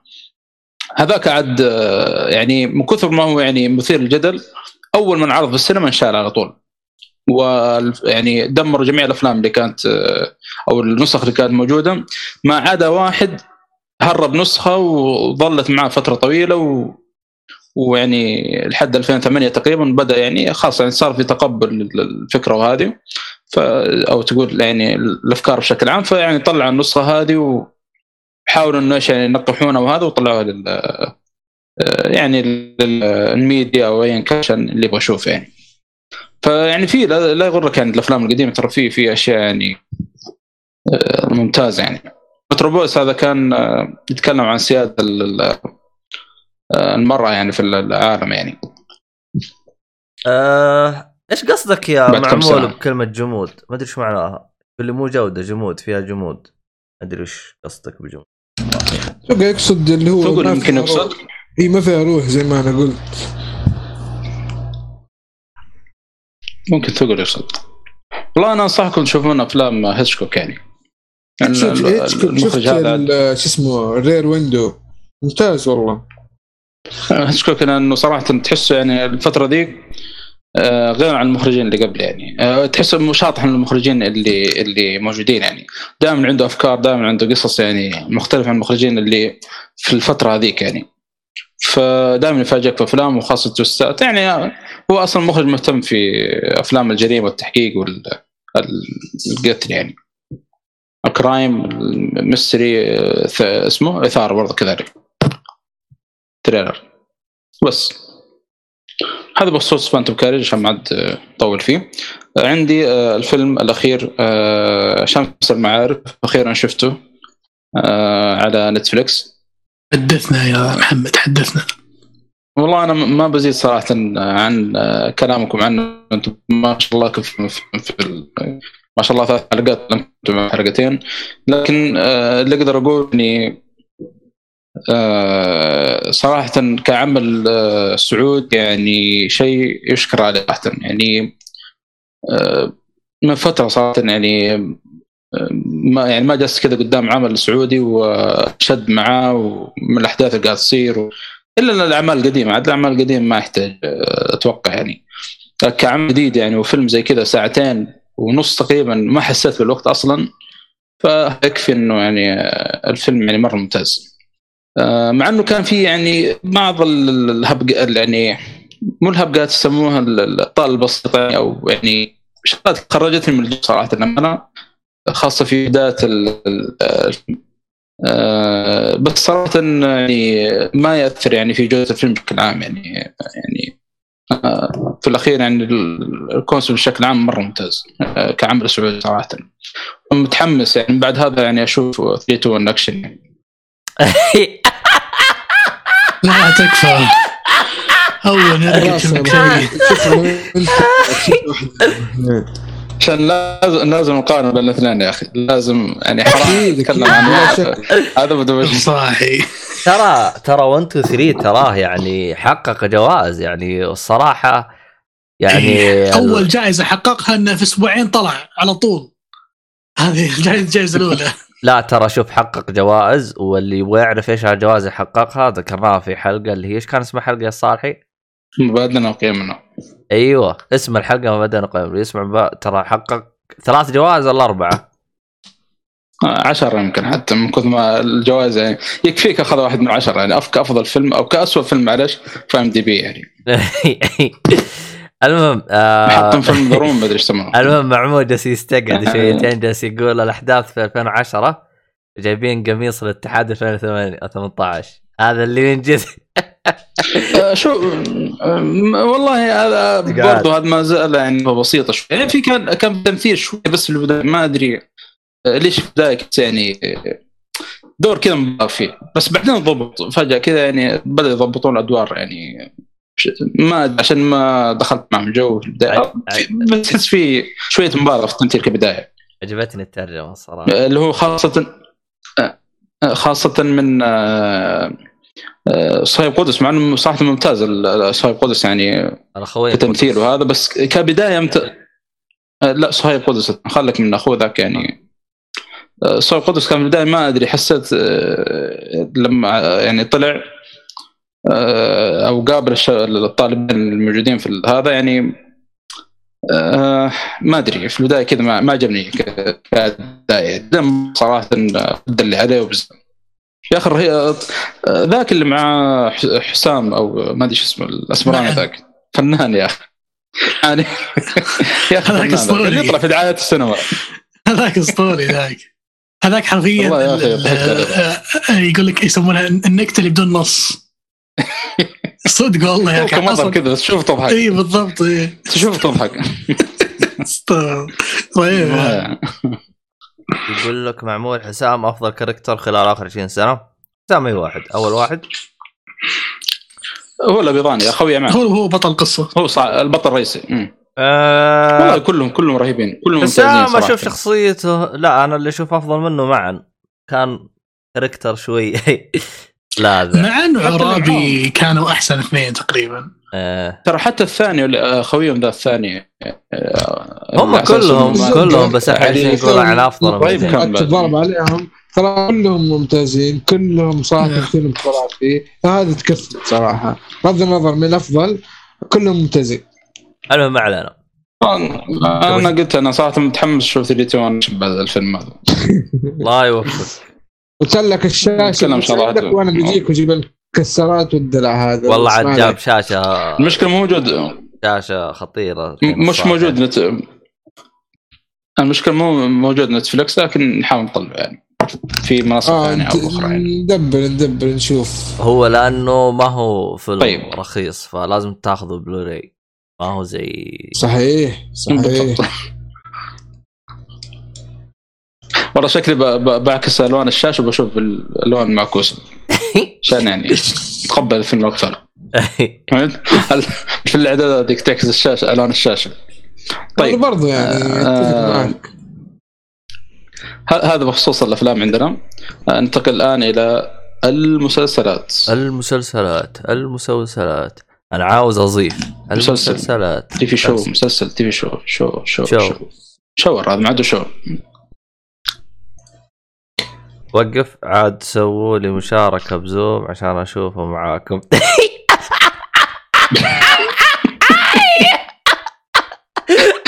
والله والله لك تحت والله قالوا في مساندة تكون يعني يكون في مساندة صراحة لا ما نقبل نسوي مشاركة الفيلم ثقيل وقوي بناس ممتاز إلا لما تجيب 10 من أخوياك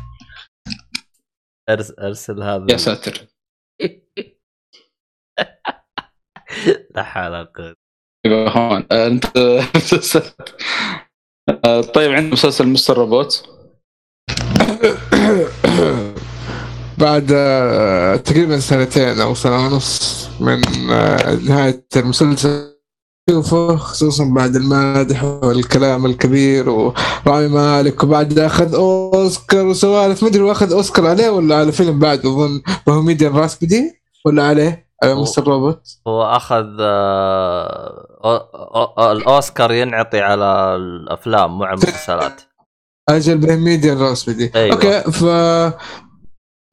ما دخلت بهميديا الراس بدي إلا بعد مستر روبوت هذا الكلام اسمعني بس انه اخذ جائزه اللي هي الايمي او اوسكار ايش اسمها الايمي الظاهر في فيلم على مستر روبوت، يعني اخذ جائزه ترى. جميل جميل. فمن وقتها خلاص ابغى القى فرصه اشوفه، وبدات الرحله من 4 شهور تقريبا. بدأت أول حلقة تقريبا 4 شهور أو 3 شهور شوية، طولت فيه بشكل مو لأنه ممل ولا شيء، بالعكس جميل وممتع كل شيء، لكن في مشكلتين. أول شيء أنا مشغول جدا هذه الفترة ومطط فيه، قاعد مطط فيه بطريقة غبية، هذا أول شيء. ثاني شيء قاعد يعني أبأخذ راحتي فيه، ما أنا مستعجل عليه، فهذا لما خلت الموضوع مرة ياخذ وقته. مع أن الفيلم أو الفيلم مع أن المسلسل كل 4 مواسم، وتقريبا كل موسم 12 حلقة، بما يساوي كم حلقة في توتل؟ 46 حلقة. كل حلقة بمعدل 45 دقيقة، يعني ما هو طويل يعتبر، بس أحداث شوية لحسة مخ على شوية ثقيلة شوية نوعا ما، مو مرة يعني. القصة شاب منعزل بشخصية غير مستقرة، في عنده انفصام في الشخصية، يفكر يغير في المجتمع، في أشياء ما عجبها في المجتمع يحاول يغيرها عن طريق عنده يعني قدرة ممتازة في التهكير والقرصنة والحركات هذه. بصراحة رامي مالك شكرا شكرا شكرا، يعني حتى مع صفة اللي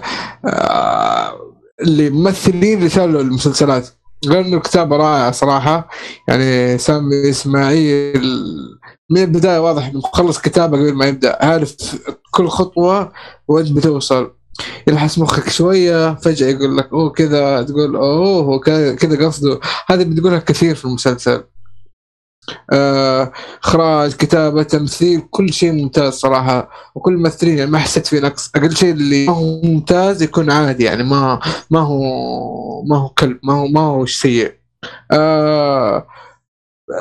اللي عنده وقت إذا بيشوف شيء حلو، شوف شيء فخم، شوف شيء على مستوى، يدعس. بس زي ما قلت لكم في مشكلة وحيدة في المسلسل، أو ما أدري ما توقع قلتها. البداية تكون لحسة شوية، متفاهم شيء، استمر، يمكن ما تبدأ تفكر لحسة إلا على بداية الموسم الثالث، وتشيز نص المسلسل. نفس مشكلة بريكنج باد اللي يقول لك إيش الملل إيش مدري، تبدأ الأحداث على الموسم الثالث، هذا نفس الشيء للأسف. بس يستاهل مرة، يستاهل one of the best.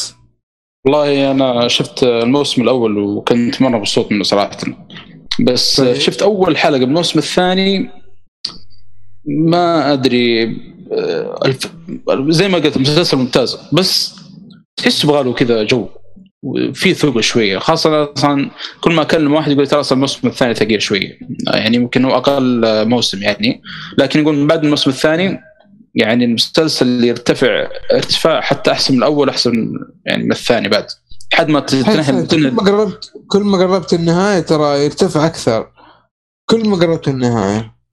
فهذا صراحة أنا يعني قلت بعطيه فرصة قريبة إن شاء الله مرة ثانية، يستاهل صراحة. أنا عجبني الموسم الأول صراحة كقصة، وهذا يعني طيب ممتاز. هذا بخصوص مستر روبوت. عموما معمول جالس يقول شاف الجزء الأول ب3 شهور، يقول ثقيل، ما أدري إيش رأيك بالكلمة هذه؟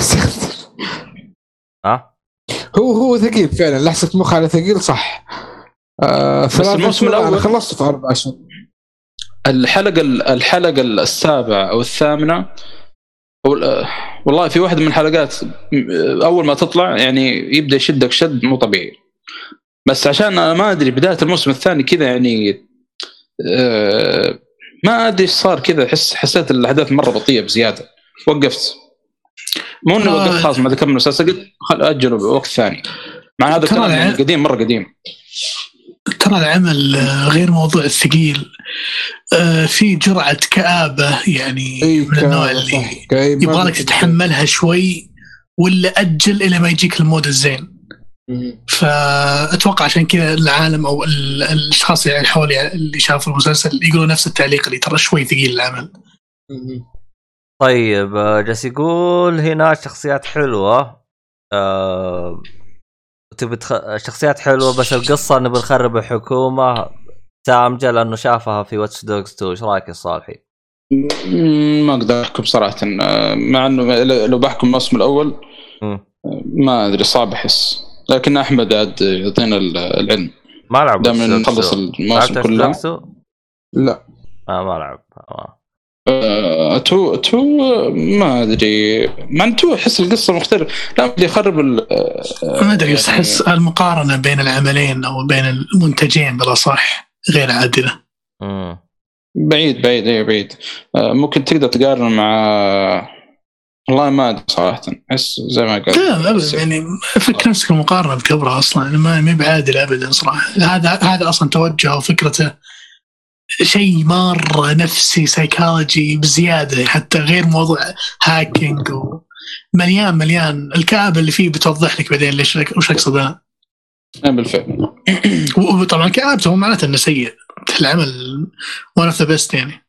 عموما هنا بيستهبل معوجس يقول لازم كل يعني كل الناس تتكلم عن هاكر يتكلم عن حكومه، بس ما حد سوى فيلم يسرق حسابات سوني. يا رجال نفسه هرجته يقول لك تعلم برمجة، يقول لك يعني كيف أنت خبير في التهكير يعني؟ إيه على طول واحد يقارن لك البرمجة بالتهكير. يا أخي الهاكرز، يا أخي أنت هاكرز وأنا هاكرز كلنا هاكرز.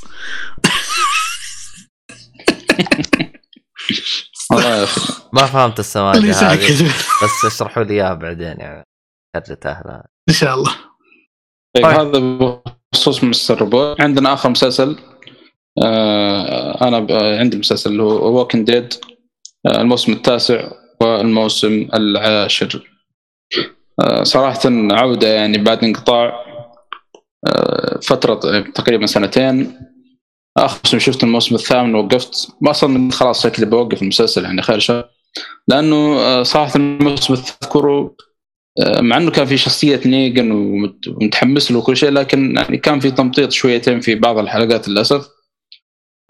كانوا 7 فجأة كذا يعني رجعوا التمطيط في الموسم 8 وخلاص على نهاية المسلسل شوي ما مسلسل. وأصلا بعد ما طلع الخبر اللي هو الممثل أندرو لينك اسمه كذا، اللي يمثل شخصية ريك جرايمز إنه بطلع من البوم 9 في الحلقة 5. طبعا هذا الخبر يعني أصلاً مش انتشار يعني ما تدري، بس إنه ما قال هل هو بيموت هل هو يعني بيطلع، يعني إنه قال خلاص أنا آخر دور لي في المسلسل بيكون الحلقة 5 من ووكينج ديد. فبرضه حطمني زيادة يعني صراحة شخصية ريك بدون ووكينج ديد يعني ما أدري كيف الوضع بيكون. لكن سبت المسلسل لين الفترة هذه فيصل خوينا عاد أرسل في الجروب قاعد يمدح في الموسم 9، وأصلا نشوف صراحة يشاف 9 و10 يعني في مدح مو طبيعي من هذه، وأنا مستغرب يعني عادة صعب واحد يمدح المسلسل كان يعني واصل الموسم 9 و10. كانت أحداث مرة قوية يعني، وبحسن كذلك يعني شاف الموسمين 9 و10 ونفس الوضع يعني متحمس شويه يعني. ايه لا تقول فيصل، قول ابو حسن يا اخي، قول ابو حسن من اول. ابو حسن ورا فيصل فتحمسنا. هذا ترتيب زمني، لكن ترتيب اهميه بالنسبه لك ابو حسن يعني اكيد. الله اكبر يعني الخفوق هذا عاد شو نسوي. أخيراً اعترف وقال هذا البودكاست صراحة يا أخي لازم. يعني الموسم 9 صراحة أول 5 حلقات عاد فيها موجود شخصية ريك صراحة، بعد الحلقة 5 يعني جلس فترة لما كملت الأمان يعني أبو 3 أيام 4 أيام، لأن ما أنا مستوعب مسلسل ووكينج ديد. لكن هذا اللي فاجأني صراحة، سووا حركة مرة حلوة، هم حركة الأمانة يعني بقى منها مقتبسة من الكوميك. أنا وصل ماشيين كوميك يعني في فيلن في الكوميك اسمه الهوبيتا، صراحة ظهورهم في المسلسل كان بشكل مرة ممتاز. أصلا يعني من بعد الحلقة 5 يبدون يعني تسمع أخبار عنه، مو تسمع أخبار يعني شوف أشياء غريبة في العالم. أولا بداية من الووكينج ديد ما تمرون او في وضع مختلف يعني. تحرق. شوف الموضوع في البيت بدون. لا ما بحرق. ترى هذا كثيرين يسألوا ومدري كيف ويستهبأ عن المسلسل وما ردت على أي حد. ما بحرق. لا اسمع أنا بقول. أنا ما حرقت. طب أنا بقول. في ناس يقول كله ترى البرة. إيش أنا دحين قطعتها وكان ما كنت أصلاً كنت بقول. الحين أنت تقطع أفكار الصالحي ليش؟ مين اللي أعطاك المقص؟ سوري المقص كان من الوكيل حق البودكاست بدل المعلن حق البودكاست خيط للطباعة. علوم خلونا عن ألف بيني أصلاً بعد الحلقة 5 يعني عرفوا كيف يشدونا في المسلسل زي ما قلت في الوكين ديد يعني بشوف أشياء يعني غريبة في أول مرة تصير كامل يعني ما تقول إيش الأشياء الغريبة هذه لكن أصلاً إذا بتعرف إيش الأشياء الغريبة يعني يبدأ يشدك يعني تقول في تطور أصلاً قاعد يصير في الوكين وأصلاً حتى الجماعة ريك أو الجماعة اللي باقين من جماعة ريك يبدون يلاحظون الأشياء الغريبة قاعد تصير مع الوكين ديد ذولي ف يبدون خلاص يعني لازم نشوف إيش الوضع إيش قاعد يصير يعني مع الوكين ديد ذولي وتقول مع مرور الأحداث هذه يبدون إيش يلتقون مع يعني الفيلن الجديد اللي بيطلعون لهم ألفا وبيتا وصراحة ظهورهم في المسلسل كان مرة ممتاز كان يعني مفاجأة جدا جميلة صراحة ما توقعتها بالشكل هذا يعني زي ظهور نيجن يعني في نهاية الموسم السادس كيف يعني كان رعب صراحة نفسي كبير يعني اللي شاف المسلسل فصراحة عودة يعني موفقة بالتاسع وكذلك يعني في العاشر ومن الأحداث اللي صارت في نهاية العاشر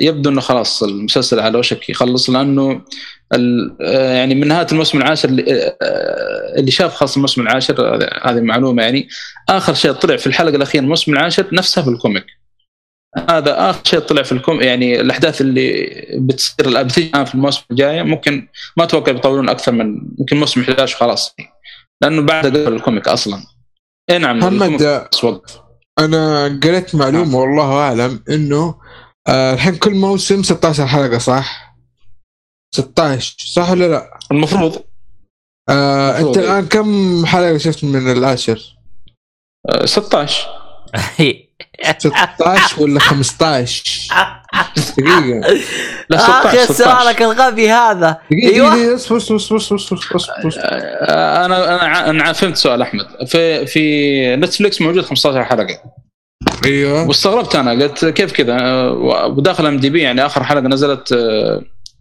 في 2020 ورقمها 16 ومقيمة بعد فبحثت عنها يعني حصلت في منصة أخرى يعني ما صراحة يعني أقول أن المنصة هذه يعني فيها يعني منافسة شديدة يعني. أوكي شوف. إليك عني وحبي يا جراد. أنا أعلمك الموسم 16 زي ما أنت قلت الموسم 16 العاشر سوري آخر شيء 10 حلقات أو 15 حلقة تأخرت الأخيرة بسبب الكورونا حلو بعدين قالوا حنزلها الوحدة وبلس 5 حلقات زيادة فالتوتال الموسم 20 حلقة أول موسم ينزل 20 حلقة فيقول بيقفل المسلسل على هذا الشيء خلاص 20 حلقة فما متأكد من هذه المعلومة صراحة بس 5 حلقات أكيد بتنزل طيب صلى على النبي أنا هذا كنت لسه بدخل أصلاً أتكلم عنه بس ما شاء الله أنت سبقت الأحداث هو أصلاً 16 حلقة الموسم العاشر زي ما قلت أنا لما دخلت على IMDb استغربت إنه في 17 18 19 مرقمة وبعناوينها وكل شيء بس لسه ما بتطلع الآن تطلع في السنة هذه 2021 يعني هذا أول مرة سوى في Walking Dead بس ما أتوقع إنه بيكون نهاية لأنه أصلاً تدخل على IMDb في موسم 11 المفروض إنه موسم 11 خلاص نهاية القصة لأنه خلاص يعني الآن اللي بيدخلون في قصته يعني ما بعد نقول ألفا وبيتا آخر شيء في الكوميك هو اللي قاعد يصير هو اللي خلص على الكوميك يعني فالمفروض إنه يكون نهاية المسلسل في الموسم 11 يعني هذا اللي أتوقع إلا إذا كان بيمططون عنده هذا شيء ثاني محمد منك شفت مع إنه الأحداث هل تحس المسلسل في تمطيط ما شفت صراحة ما قرأت الكوميك أنا عادة يعني إذا خلصت حلقة يعني أشوف أقارن مع الكوميك للأسف, يعني أشوف نظرات كذا أو مقتطفات, وصراحة مقتبسين أشياء كثيرة من الكوميك, يعني هذا الميز, بس إنه مغيرين أشياء كثيرة بعد, خاصة يعني ما بدخل تفاصيل, لكن نقول موت الشخصيات يعني أيًا كانت ما ندخل في, دائما يغيرونها بعض الحين عشان يكون لك مفاجأة في المسلسل. أنت غالبا تكون قارئ الكوميك, يعني المفروض اللي يعني متابعين الكوميك وهذا يعني أكيد بتتابع المسلسل, فيعني كم مفاجأة لهم, فغيروا لك طريقة قتل الشخصيات, أو يعني مثلا بدل مش شخص الفلاني يقتل شخص, يعني يغيرون الشخصيات هذه أيًا كان. في تغييرات بسيطة لكن تقدر تقول يعني الطريق واضح ماشيين تقريبا. يعني في حلقات صراحة نسخ خلص من الكوميك, يعني نفس الرسم نفس الطريقة نفس التصوير نفس الزاوية, فاهم, نفس الوضع, يعني مقتبسين من الكوميك. عاد العجيب الكوميك ترى بالأسود أبيض هذا الغريب صراحة, مهم لون. مسلسل The Walking Dead هو واحدة من المسلسلات اللي أتوقع والله العالم على الوضع اللي أنا عايشه في موضوع اللستة حقة الأعمال اللي أشوفها, أتوقع هذا المسلسل اللي راح يكون بعد سنة تقاعد, متأكد تماماً راح يكون بعد سنة تقاعد, يعني على الطول وحجمه, على إن شاء الله أشوف عام تتشكى من طول المسلسل, فالظاهر إني راح أشوفه بعد سنة تقاعد. والله أنا كنت بوقف الأمان ترى بعد الرحمن, أنا أعطيك معلومة, تعرف المسلسلات اللي يقول لك قلت بليزر ترى هذا هو اللي تحس كذا إنه مو لازم تشوفه, بس بتشوفه عشان تشبع غريزتك, هذا اللي ما تبغى شيء جدي وما تبغى شيء إنه في النهاية هو عمل ترفيهي, ويعني ويعتبر من أشوف, لما أقول شيء الحين ما أقصد أنا أفضل, لا أنا أقصد إنه يعني يعتبر من الأعمال المشهورة أو الدارجة في المجتمعات أو مجتمع الترفيه الرقمي. لكن وانا حاط عيني عليه صراحه, ابغى اشوف, لاني شفت بعدين انا استغربت لما كنت ابحث في احد المواقع ادور على اعمال جديده اتابعها, ان Walking Dead طلع منه سبين اوفس ومسلسلات ثانيه, ف اي ثلاثه اللي حسيت كذا انترستنج الموضوع شوي, في حاجه جميله, فمثل ما قلت هذا العمل راح يكون شيء بعيد المدى ان شاء الله. ترى ما شفت شيء, بس شفت المسلسل بخصوص سبين اوف. انا شفت اول سبين اوف لو كان فير The Walking Dead, وكان في قصيره, الحلقات القصه هذه تعرف اللي والله ما كانت دخل في الكوميك ولا دخل اي شيء, يعني تحسها زياده بس كذا, يعني يعطيك قصص اشخاص معينه في نفس العالم, يعني كان قريبين من جماعه ريك, يعني في نفس المنطقه مثلا او في يعني كذا, فاهم, فما كان فير The Walking Dead صراحة انترستين, كان يحكي لك بداية الأزمة, لسه تشوف في سيارات, تشوف في ناس, لسه يعني حتى قبل الأزمة, مو بس بعد الأزمة, قبل الأزمة وأثناء الأزمة. بس صراحة أول موسم بعدين ثاني موسم كذا خياس, وبدأ ينزل زيادة, وعشان يرفعونه راح يجابوا شو اسمه هذا, شخصية يعني كبيرة من المسلسل, ونقولوا الفير The Walking Dead عشان يرفعونه. ما أدري, ما يأثر ترى, لو مش يعني لو ما شفت فير The Walking Dead ترى ما يأثر في القصة نهائيا. والسبين أوف الثاني اللي هو The Walking Dead World Beyond, هذا فجأة كده وأنا أدور على الموسم عن Walking Dead مع الموسم 9 و 10, فجأة كده طلع لي, ويبدو إنه طلع في 2020, يعني ما له داعي اصلا تقييمه سيء. اي هذا السنه اللي صحيح 6 طالع أو 5. ايه فاسبنوف يعني سيبك منها من الان, اقول لك كنسلها, خليك على المسلسل الرئيسي, هو اصلا اللي يعني اغلب الاحداث مقتبسين من الكوميك, وهذا كل شيء وبس. نايس. طيب في حاجه قالها معمول انا ما فهمت, يقول تخيل تترك حسابك اللي دافع عليه فلوس عشان تترك حلقه 16 يا يجي بست, مدري ايش هذه. والله المعلومة هذا الموقع حق يعني نزل لك أفلام يجي بس معلومة صراحة إن أول مرة أدري عنها, إنه الحلقة 16 تأخرت عشان كورونا. بالفعل أنا هذا الصوت يعني دورت نتفليكس ما حصلت الحلقة, ما هي موجودة, وأصلا قلت لي يكون مسلسل موقف على 15 ولا شيء, بس دخلت ام دي بي لا, طالع 16 موجودة مقيمة ونازلة بالتاريخ, يعني تاريخ قديم. استغرب صراحة. تلاحظ في فرق في بين نزول 15 و 16, في وقت أكثر من أسبوع، هي كل حلقة أسبوع تعرف. إيه مثلا، مع إنه والله كانت ممتازة حتى بعد يعني. تجديد شخصية جديدة هذيك اللي جت في حلقة 15. تمهيد المين؟ الشخصية اللي طلعت في الشخصية في الحلقة 15 أو 16 اللي في التوأم. والله مو تمهيد لها، عرفت خلاص هي تقصدها. إيه. والله مو تمهيد لها أكثر شيء حتى في يعني كانوا ما بدي أدخل تفاصيل لكن. المكسيكية. أنا عارف تقصدها. ما هو حرق ولا معنى اللي شخصية برنسس ما حد يعرف منها هذه لأن. لكن برضو يعني في أصلاً أحداث كبيرة صارت في الحلقة دي، وخاصة اللي في نهاية الحلقة كان نفس الشغل اللي صارت في الكوميك يعني اللي خلاص يعني المفروض القصة الأخيرة والفين الأخير اللي بيطلع خلاص يعني من نهاية الكوميك يعني بيكون طبعاً كان ضروري صراحة. هو قال الكوميك انتهى، هو انتهى صح؟ أنا شايف بويكيبيديا مكتوب جولاي آخر إصدار له. اي انتهى الكوميك خلاص. كان المفروض نقفل على 200 اللي ما ادري انا خلال بحثي انه يقول لك كان المفروض يقفل على ايشو 200 لكن الكاتب فجأة كذا يعني قرر يخلصوا في 193. وعاد العجيب انه يعني الايشو 192 يعني الفترة الزمنية بين القصة يعني بين فترة من الايشو 192 93 كان قفزة زمنية كبيرة يعني كان غريب شوية يعني تكفيرة الكوميك. شكله سوى زي حقين اسمه Game of Thrones طافش قال يلا خلنا نقفل. لا والله هو لأنه شغال على كوميك ثاني. والله Game of Thrones مو طافش، Game of Thrones مستعجلين في شغلة ثانية في يدهم فيبغوا يخلصوها. علشان إيش؟ تكلم طبعا دمبر خلصوها فيروح الشغلة الثانية اللي هي هو شغال على الكوميك الآن. شغالين على مسلسل أميش اللي هو مسلسل اللي هو كوميك دافنزبل من الكوميكس اللي له صيت كبير صراحة في عالم الكوميكس. طبعا من الناشر اللي يعني معجب فيه عبد الرحمن اللي هو إيمج، اسمه عبد الرحمن إيمج كوميكس، الأعظم والأفضل والأجود والأحسن. هو كان شغال عليه ومقفل برضه من الكوميك هذا، ولما طلعوا له مسلسل أنيميشن في شو اسمه هذا، اللهم صل على محمد، في أمازون برايم، ومادين أصوات المختارين يعني كلهم من الشخصيات الثقيلة يعني. هذا الشيء المميز بعد. طبعا معمول بس بيعطي معلومات، يقول كان شغالين عن Game of Thrones، قصدي Star Wars مع Game of Thrones، فيوم خبصوا طردتهم ديزني وطردتهم وخلصوا من هذا يعني. لا استفادوا من هذا ولا استفادوا من هذا.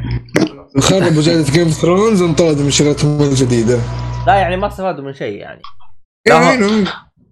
لا هم اللي سووا اللي يبغاه ولا هم اللي سووا اللي هم يبغاه. عاد ما ادري مع رجعة الموسم التاسع متحمس الكوميك صراحة، ما ادري متى ابدا، عنده فوليمات كثير والله، لكن ممكن اعطي كذا كوميك يعني. ليش يا ابو حميد؟ اقول متحمس اشوف الكوميك يعني، اقرا من البداية. كوميك ايش؟ وكنت طبعا معمول جالس يقول طيب. رموا القنبلة واختفوا. لا هم رموا القنبلة وانفجرت فيهم. لا هذا بخصوص المسلسلات عندنا اخوان. في خبر بس سريع طيب. الاخبار سمعتوا اذاعة البي بي سي؟ والله ديوان نحطها كذا مع لما نقول الاخبار بعدين تحط هذيك. سمعت اذاعة البي بي سي لا بعدين ايش يقول وقف ايش؟ لا هو يجلس يقول كذا، يجلس يعرض صوته كذا البي بي سي بعدين ما ادري ايش يقول كذا، والله نسيت يا شيخ. لازم عسكرية قرآن يا اخي شيء فنان يا اخي. لازم ارجع اسمع هذا عشان ابغى اقلده انا. على طار القنبله يا معمول، في صراحه خبر قنبله.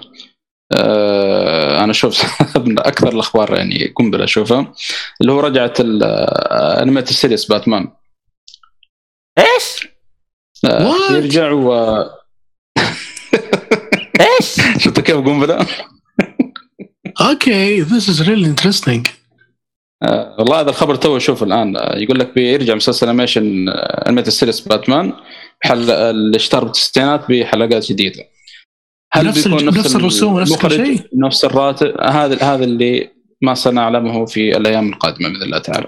واتمنى ان نفس الرسوم القديمه والله. اتمنى انترستنج صراحه اذا بيسوون نفس الواو والله.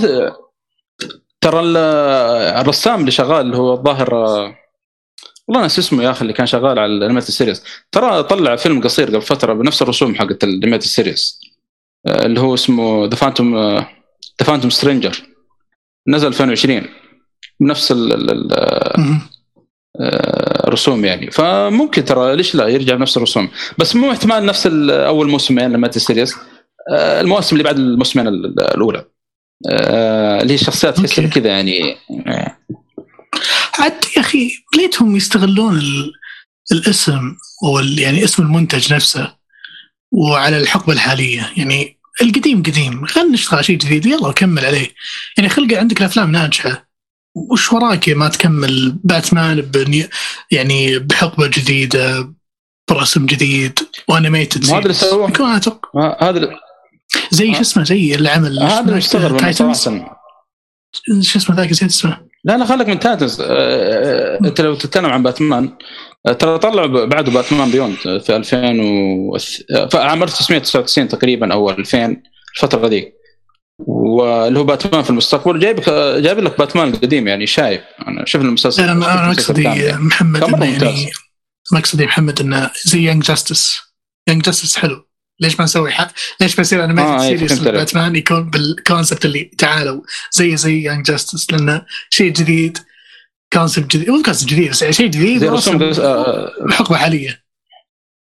والله ما هذا ما تعرف ايش بيسوون في اذا بيكملون. مستغرب صراحة باتمان بيوند نهايته يعني كانت تكفير الشغل باتمان هذا، من غير اصلا يعني كان في حلقة خاصة برضو تكمل زيادة في جاستس ليج الانميات السيريس. فما ادري صراحه نشوف الوضع كيف يسوون.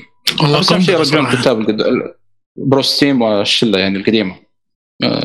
في كاتب برضه والله انا اسمه كان يطلع حتى في كتب اغلب القصص حقت باتمان اركم نايت هذه الالعاب يعني، وكتب برضه مسلسلات القديمه الانميات السيريس. فاتمنى يعني برضه كذلك يرجع. اسمه بول الظاهر ما ادري ايش ناس اسمه والله. فشوف هذا مع موجس يطقطق يقول سبستون بترجع الدبلجه. اعوذ بالله. انا الحمد لله شفت فارتينز والله. شوف انا راضي دبلجون المقدمه فقط وبس، يعطيهم العافيه ما شيء ثاني والله. شوف انا اتكلم عن نفسي يعني اكون منصف يعني، ترى الدبلجه حقتهم يعني كانت طيبه يعني. شوف لا تنسى هم تقبلها. شوف لازم تحط في بالك هم يوم تم دبلجتهم ترى مصممين انه العمل هذا اللي بيشوفه اطفال بعمر 7 سنوات، فعشان كذا هم يعني هم موجهين العمل هذا لابو 7 سنوات يعني. يا اخي تجمعت في النقطه هذه. انا لما جبت ايش اسمه الفيزيكال اديشن حقت الانيميتد وشفت الاوريجينال فوتج اقاتهم يعني، يا اخي اناظر قلت هذا اللي تابعه ولا شيء ثاني، ذا شيء كان جديد. وش الجرأة في الطرح وحتى الميوزك فيها جرأة مو طبيعيه. كنت ما ورا ايش من الشيء هذا ايام سبيستون. فزي ما قلت انت هو اكيد انه يعني مفلترين صح. اصلا جميع الاعمال كانوا يتفلتروها. عموما عندك خبر يا صاحي ولا اقول خبر عندي؟ في خبر آخر بخصوص مسلسل واندا فيجن حق ديزني. صراحة يعني خبر غريب أو يعني صدمة صراحة في التكلفة اللي كان مكلفها المسلسل يعني. طبعا 9 حلقات، تكلفة الحلقة الواحدة $25 مليون يعني. إجمالي التكلفة كل الحلقات $225 مليون يعني. ما أدري صراحة، يقول لك يعتبر أغلى مسلسل تلفزيون في التاريخ يعني. فلوسهم زايدة ديزني عاد والله أنه صراحة غريبين. صدقني إذا أعطونا انطباع أن أعمالهم بتصير بالشكل هذا يا أخي، أحس ممكن يعطيهم مش اسمه الشانس أنهم أول شانس أو الجرأة أنهم يرفعون أسعارهم. ما أستغرب إذا صار شيء زي كذا. أنا ما علي، بس أهم شيء صراحة الدعاية كانت من أغرب الدعايات اللي شفتها صراحة.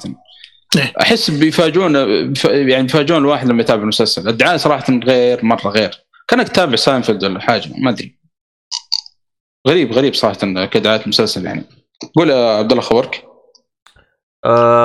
بيكي بلايندرز صراحه يكون اخر موسم، السادس. واو، وصل السادس؟ اوكي يا ساتر، السادس خاص بيقفل يا ساتر.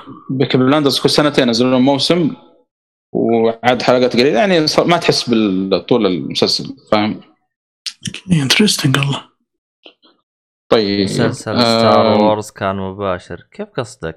في خبر برضه، يعني مو قنبله، يعني تقدر تقول انه قنبله دخان يعني، او مسيل الدموع، اللي هو اللي مثل دردفل اللي هو تشارلي كوكس، معروف في المسلسل، بيرجع رسميا فيلم سبايدر مان القادم، وأنهى جميع تصوير مشاهد الفيلم. صراحة شيء جميل نشوفه يرجع شاشة السينما بعد ما توقف المسلسل أصلا في نتفليكس. قالوا معد بيمثل يعني دردفل، يعني معد بيجمع دردفل لممثل آخر يعني غير ممثل ذا تشارلي كوكس، فشيء يعني ممتاز صراحة. عاد الاثنين يعني كومبو محترم في الكوميك، معروف يعني دردفل أو كومباين، يعني معروف مشهور مرة في الكوميك، دردفل وسبايدر مان يعني بينهم كيمستري رهيب يعني يكونون في الكوميك. عبد الله ايش قلت؟ هذين شكلهم ناويين يصورون جون ويك 4 أبد. الله يقويهم. الله يقويهم ويسدد أمرهم ويرزقهم إن شاء الله، ويعني يوفقهم دنيا وآخرة، وأنا معهم، وأنا إذا يبغون استثمار أنا مستثمر موجود جاهز يعني. راح يقفلون عليه، على استثمر في سايبر بانك. يا حبيبي جون ويك من الأعمال اللي لو سمحتوا يعني من الأخير يعني نرفع قبعة الاحترام، يعني هذا أقدر أقوله. ممتاز جون ويك، بس صراحة الجزء الأخير ما كان يعني أشوفه ضرب جزء يعني، صدقني لو يطلع له 500 سبين أوف سيء يبقى جون ويك شيء عظيم. صح. مسلسل ذا ماندلوريان ترى يعتبر أول مسلسل اللي حقق مشاهدات عالية خارج نتفلكس.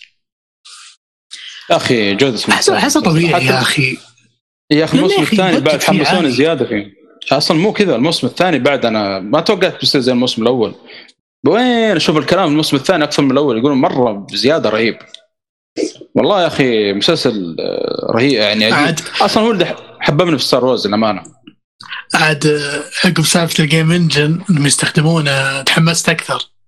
جيم انجن إيش؟ الآن في المسلسل يستخدمون جيم انجن لبعض الفوتج في المسلسل، يعني بدأ ما يستخدمون جرين سكرين، فهمت؟ عجيب صحيح. راح في لها مقطع فيديو على اليوتيوب، ظهر أبو 10 دقائق أو ساعة أو أطول يمكن، يشرحوا لك كيف استفادوا من الجيم انجنز أنهم قدروا يطلعون فوتج واقعية بزيادة، وفي استوديو دائري كذا أو سيركل كذا كراوند غريب صراحة، صغير مرة كذا، يطلعون بلقطات كثير. والله شيء غريب صراحة.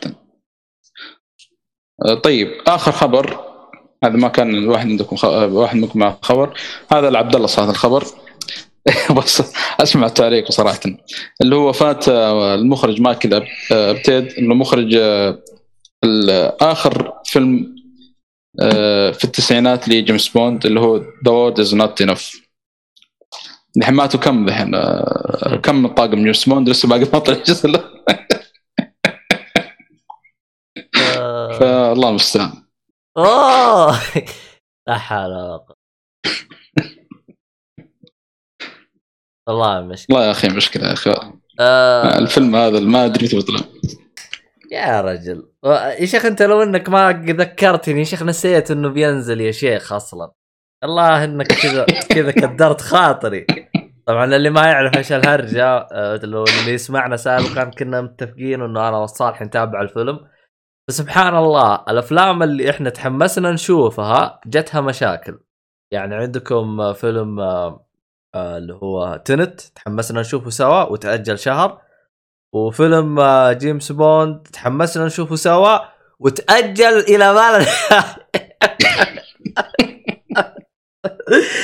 اخ بينزل بالنوفمبر الشهر الجاي الله يكون السنه الجايه قصدك والسنه هذه الحاليه لا اله الا الله فشان نوفمبر بلا بينزل لا مو نوفمبر ابريل باقي شهرين يلا ان شاء الله ما يرجع يتاجل شكله راح يتاجل مره ثانيه شكله راح ياجلوه هو اللي اجلوه من نوفمبر لنوفمبر اللي هو اسمه دوم الظاهر دوم يا جماعه كان اسمه دون او دون هو ما يمتلك الاسم دون فيلم دون هو المشكله انه تابع وارنر براذرز صراحه تبغى ربح ما ادري الوضع كذا ما يطمن خاصه باقي السنه ومقفل في امريكا ما ادري كيف يعني طبعا عموجس يقول عادي نص شخصيات ستار وورز ماتت يصورون سي جي لا احنا مو هرجه سي جي احنا مجرد يعني بنقول فيلم متى ينزل يعني صح على طاري هذا شفت مو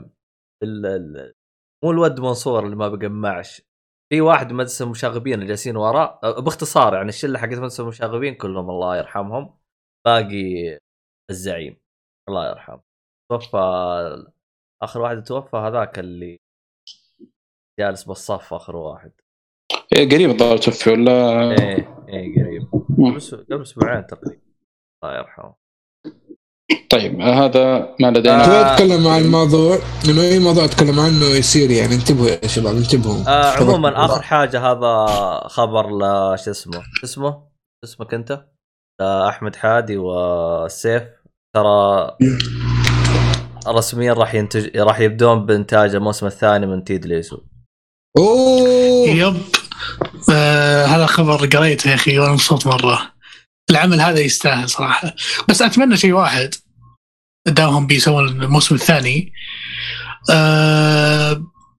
يحاولون يحطون يعني شلون أقول لك مخرج المواسم جديدة أفضل مو بأفضل يعني الأفضل أنهم يسوون يعني طريقة أنهم يقدرون يسوون موسم ثالث ورابع بدون مشاكل بدون تمطيط بدون شيء ممل لأن العمل من النوع اللي من قوة ما هو خفيف ولطيف ككوميديا تحس خلاص ترى هو تجربة لا تطولونها بزيادة فهمت وإذا بتطولونها طولونها على سنة لا تطولونها على بس كذا على فلوس خلنا نسوي شيء جديد أو موسم جديد أو صح والله شوف يعني لأنه هو ترى لو اللي شاف العمل ترى بيفهمون قصدي ترى السكوب حقه ما راح يبان إلا في الموسم الثاني إذا هم فعلاً لهم سكوب طويل ولا خاص بيقفل الموسم الثاني لما الموسم الأول لو تناظر أنت ترى المحيط الكامل للعالم المسلسل تحسه خلاص يا أخي ما حتى الموسم الثاني كنت متوقع إلا ربع يعني بيطلعونه أعتقد معمول فاهم قصدك وجالس يقول لأنه قال لازم يغيرون شخصية تيد لأنه اللي جاب زياد ماش ما أدري عنه عاد لا شوف بقول لك شغله اذا بيمشوا سالفه وضعيه كابتن ماجد ويلا خلينا نجيب الدوري يا وحش اي اتوقع بيطول شوي بس بيكون حلب هذا بيكون حلب الحين اذا صار كذا ما اتوقع اخي خفيف مره اللي شاف العمل ترى يعرف ايش قصدي خفيف مره العمل حلقه 20 دقيقه وشيء ظريف على قولتهم انا ترى قالوا مش كوميدي هذا غير والله ما هو ظرافته يا رجل ما تسحلبها خلاص ما بقى شيء في العمل اصلا عموما في تصريح لنيلسون رقم يمكن 20 ما ادري تريليون ايش هو التصريح احد يبغى يقوله كذا ولا اقوله go ahead I don't know yes ها حاولوا تتوقعون التصريح ترى قالوا 20 اكثر من 20 مره من هذا اللي قاله ليم نيلسون ترى دائما اسمع التصريح حقه هذا ترى يقول لك خلاص انا ما اسمع لدام في تركيا ما ادري جالس يقول خلاص انا ما راح انا قلت بسلم على الوقت يقول لك خلاص ما راح انتج ايش اسمه هذا افلام اكشن خلاص راح اتقاعد من افلام الاكشن هذا نفس كوجيما يعني ولا ايش يا رجال التصريح هذا قاله من بعد تيكن 2 او حاجه زي كذا يا أخي قالوا من زمان ترى من زمان وشوف كم يعني عرف إنه في جزء يعني عرف إنه في جزء شغال على حاليا يعني هذا المقصد يعني لا بس أحلى شيء جالس يقول بس بعد أنتج آخر فيلمين بس بقى لي آخر فيلم بعدين أوقف صريح الرجال عموما انا توي ادري انه شو اسمه هذا درست فاس بيسووا له مسلسل. متى قالوا بيسووا له مسلسل درست فاس؟ يب اي يعني من فترة طويلة هذه كان المفروض انه يخرجوا الممثل حق المخرج حق تشيرنوبل، بعدين حاليا اعتذر الفترة هذه اليوم هذا الظاهر واليوم اللي فات ايه شفتوا غيروا اسمه المخرج يمين ما أنت غريب صراحة. طيب خلاص كذا خلينا نقفل. طيب إلى هنا يا أخوان نصل إلى نهاية حلقة اليوم إن شاء الله يعني تكون يعني عجبتني بإذن الله تعالى. أشوفكم إن شاء الله تعالى في حلقات قادمة يعني أكون فيها يعني مقدم كالعادة وأضيف شرف نجيبهم جدد بإذن الله تعالى غير اللي معنا ذول هنا. أشوفكم على خير ومع السلامة. وقف مين ضيف الشرف يا عبيط؟ غيركم إن شاء الله بعدين. طيب مع السلامة.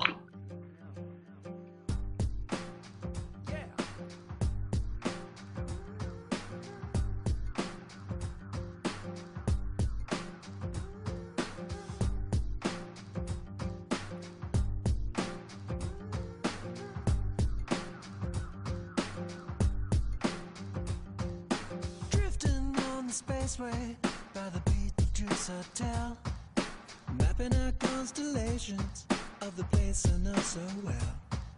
Sifting through the system for the beast that knows my name.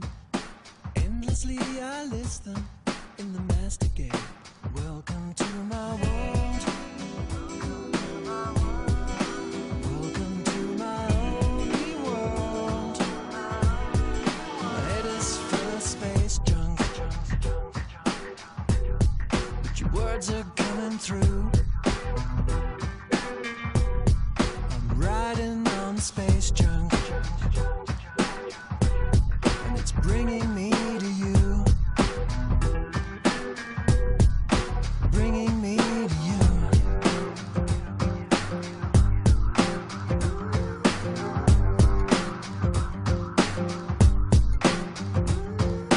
Through the 10th dimension. To the certainties beyond, remaining attention and the subatomic bomb. Machine that spins within me and the spirit that drives me on, searching for an answer. Welcome to my world.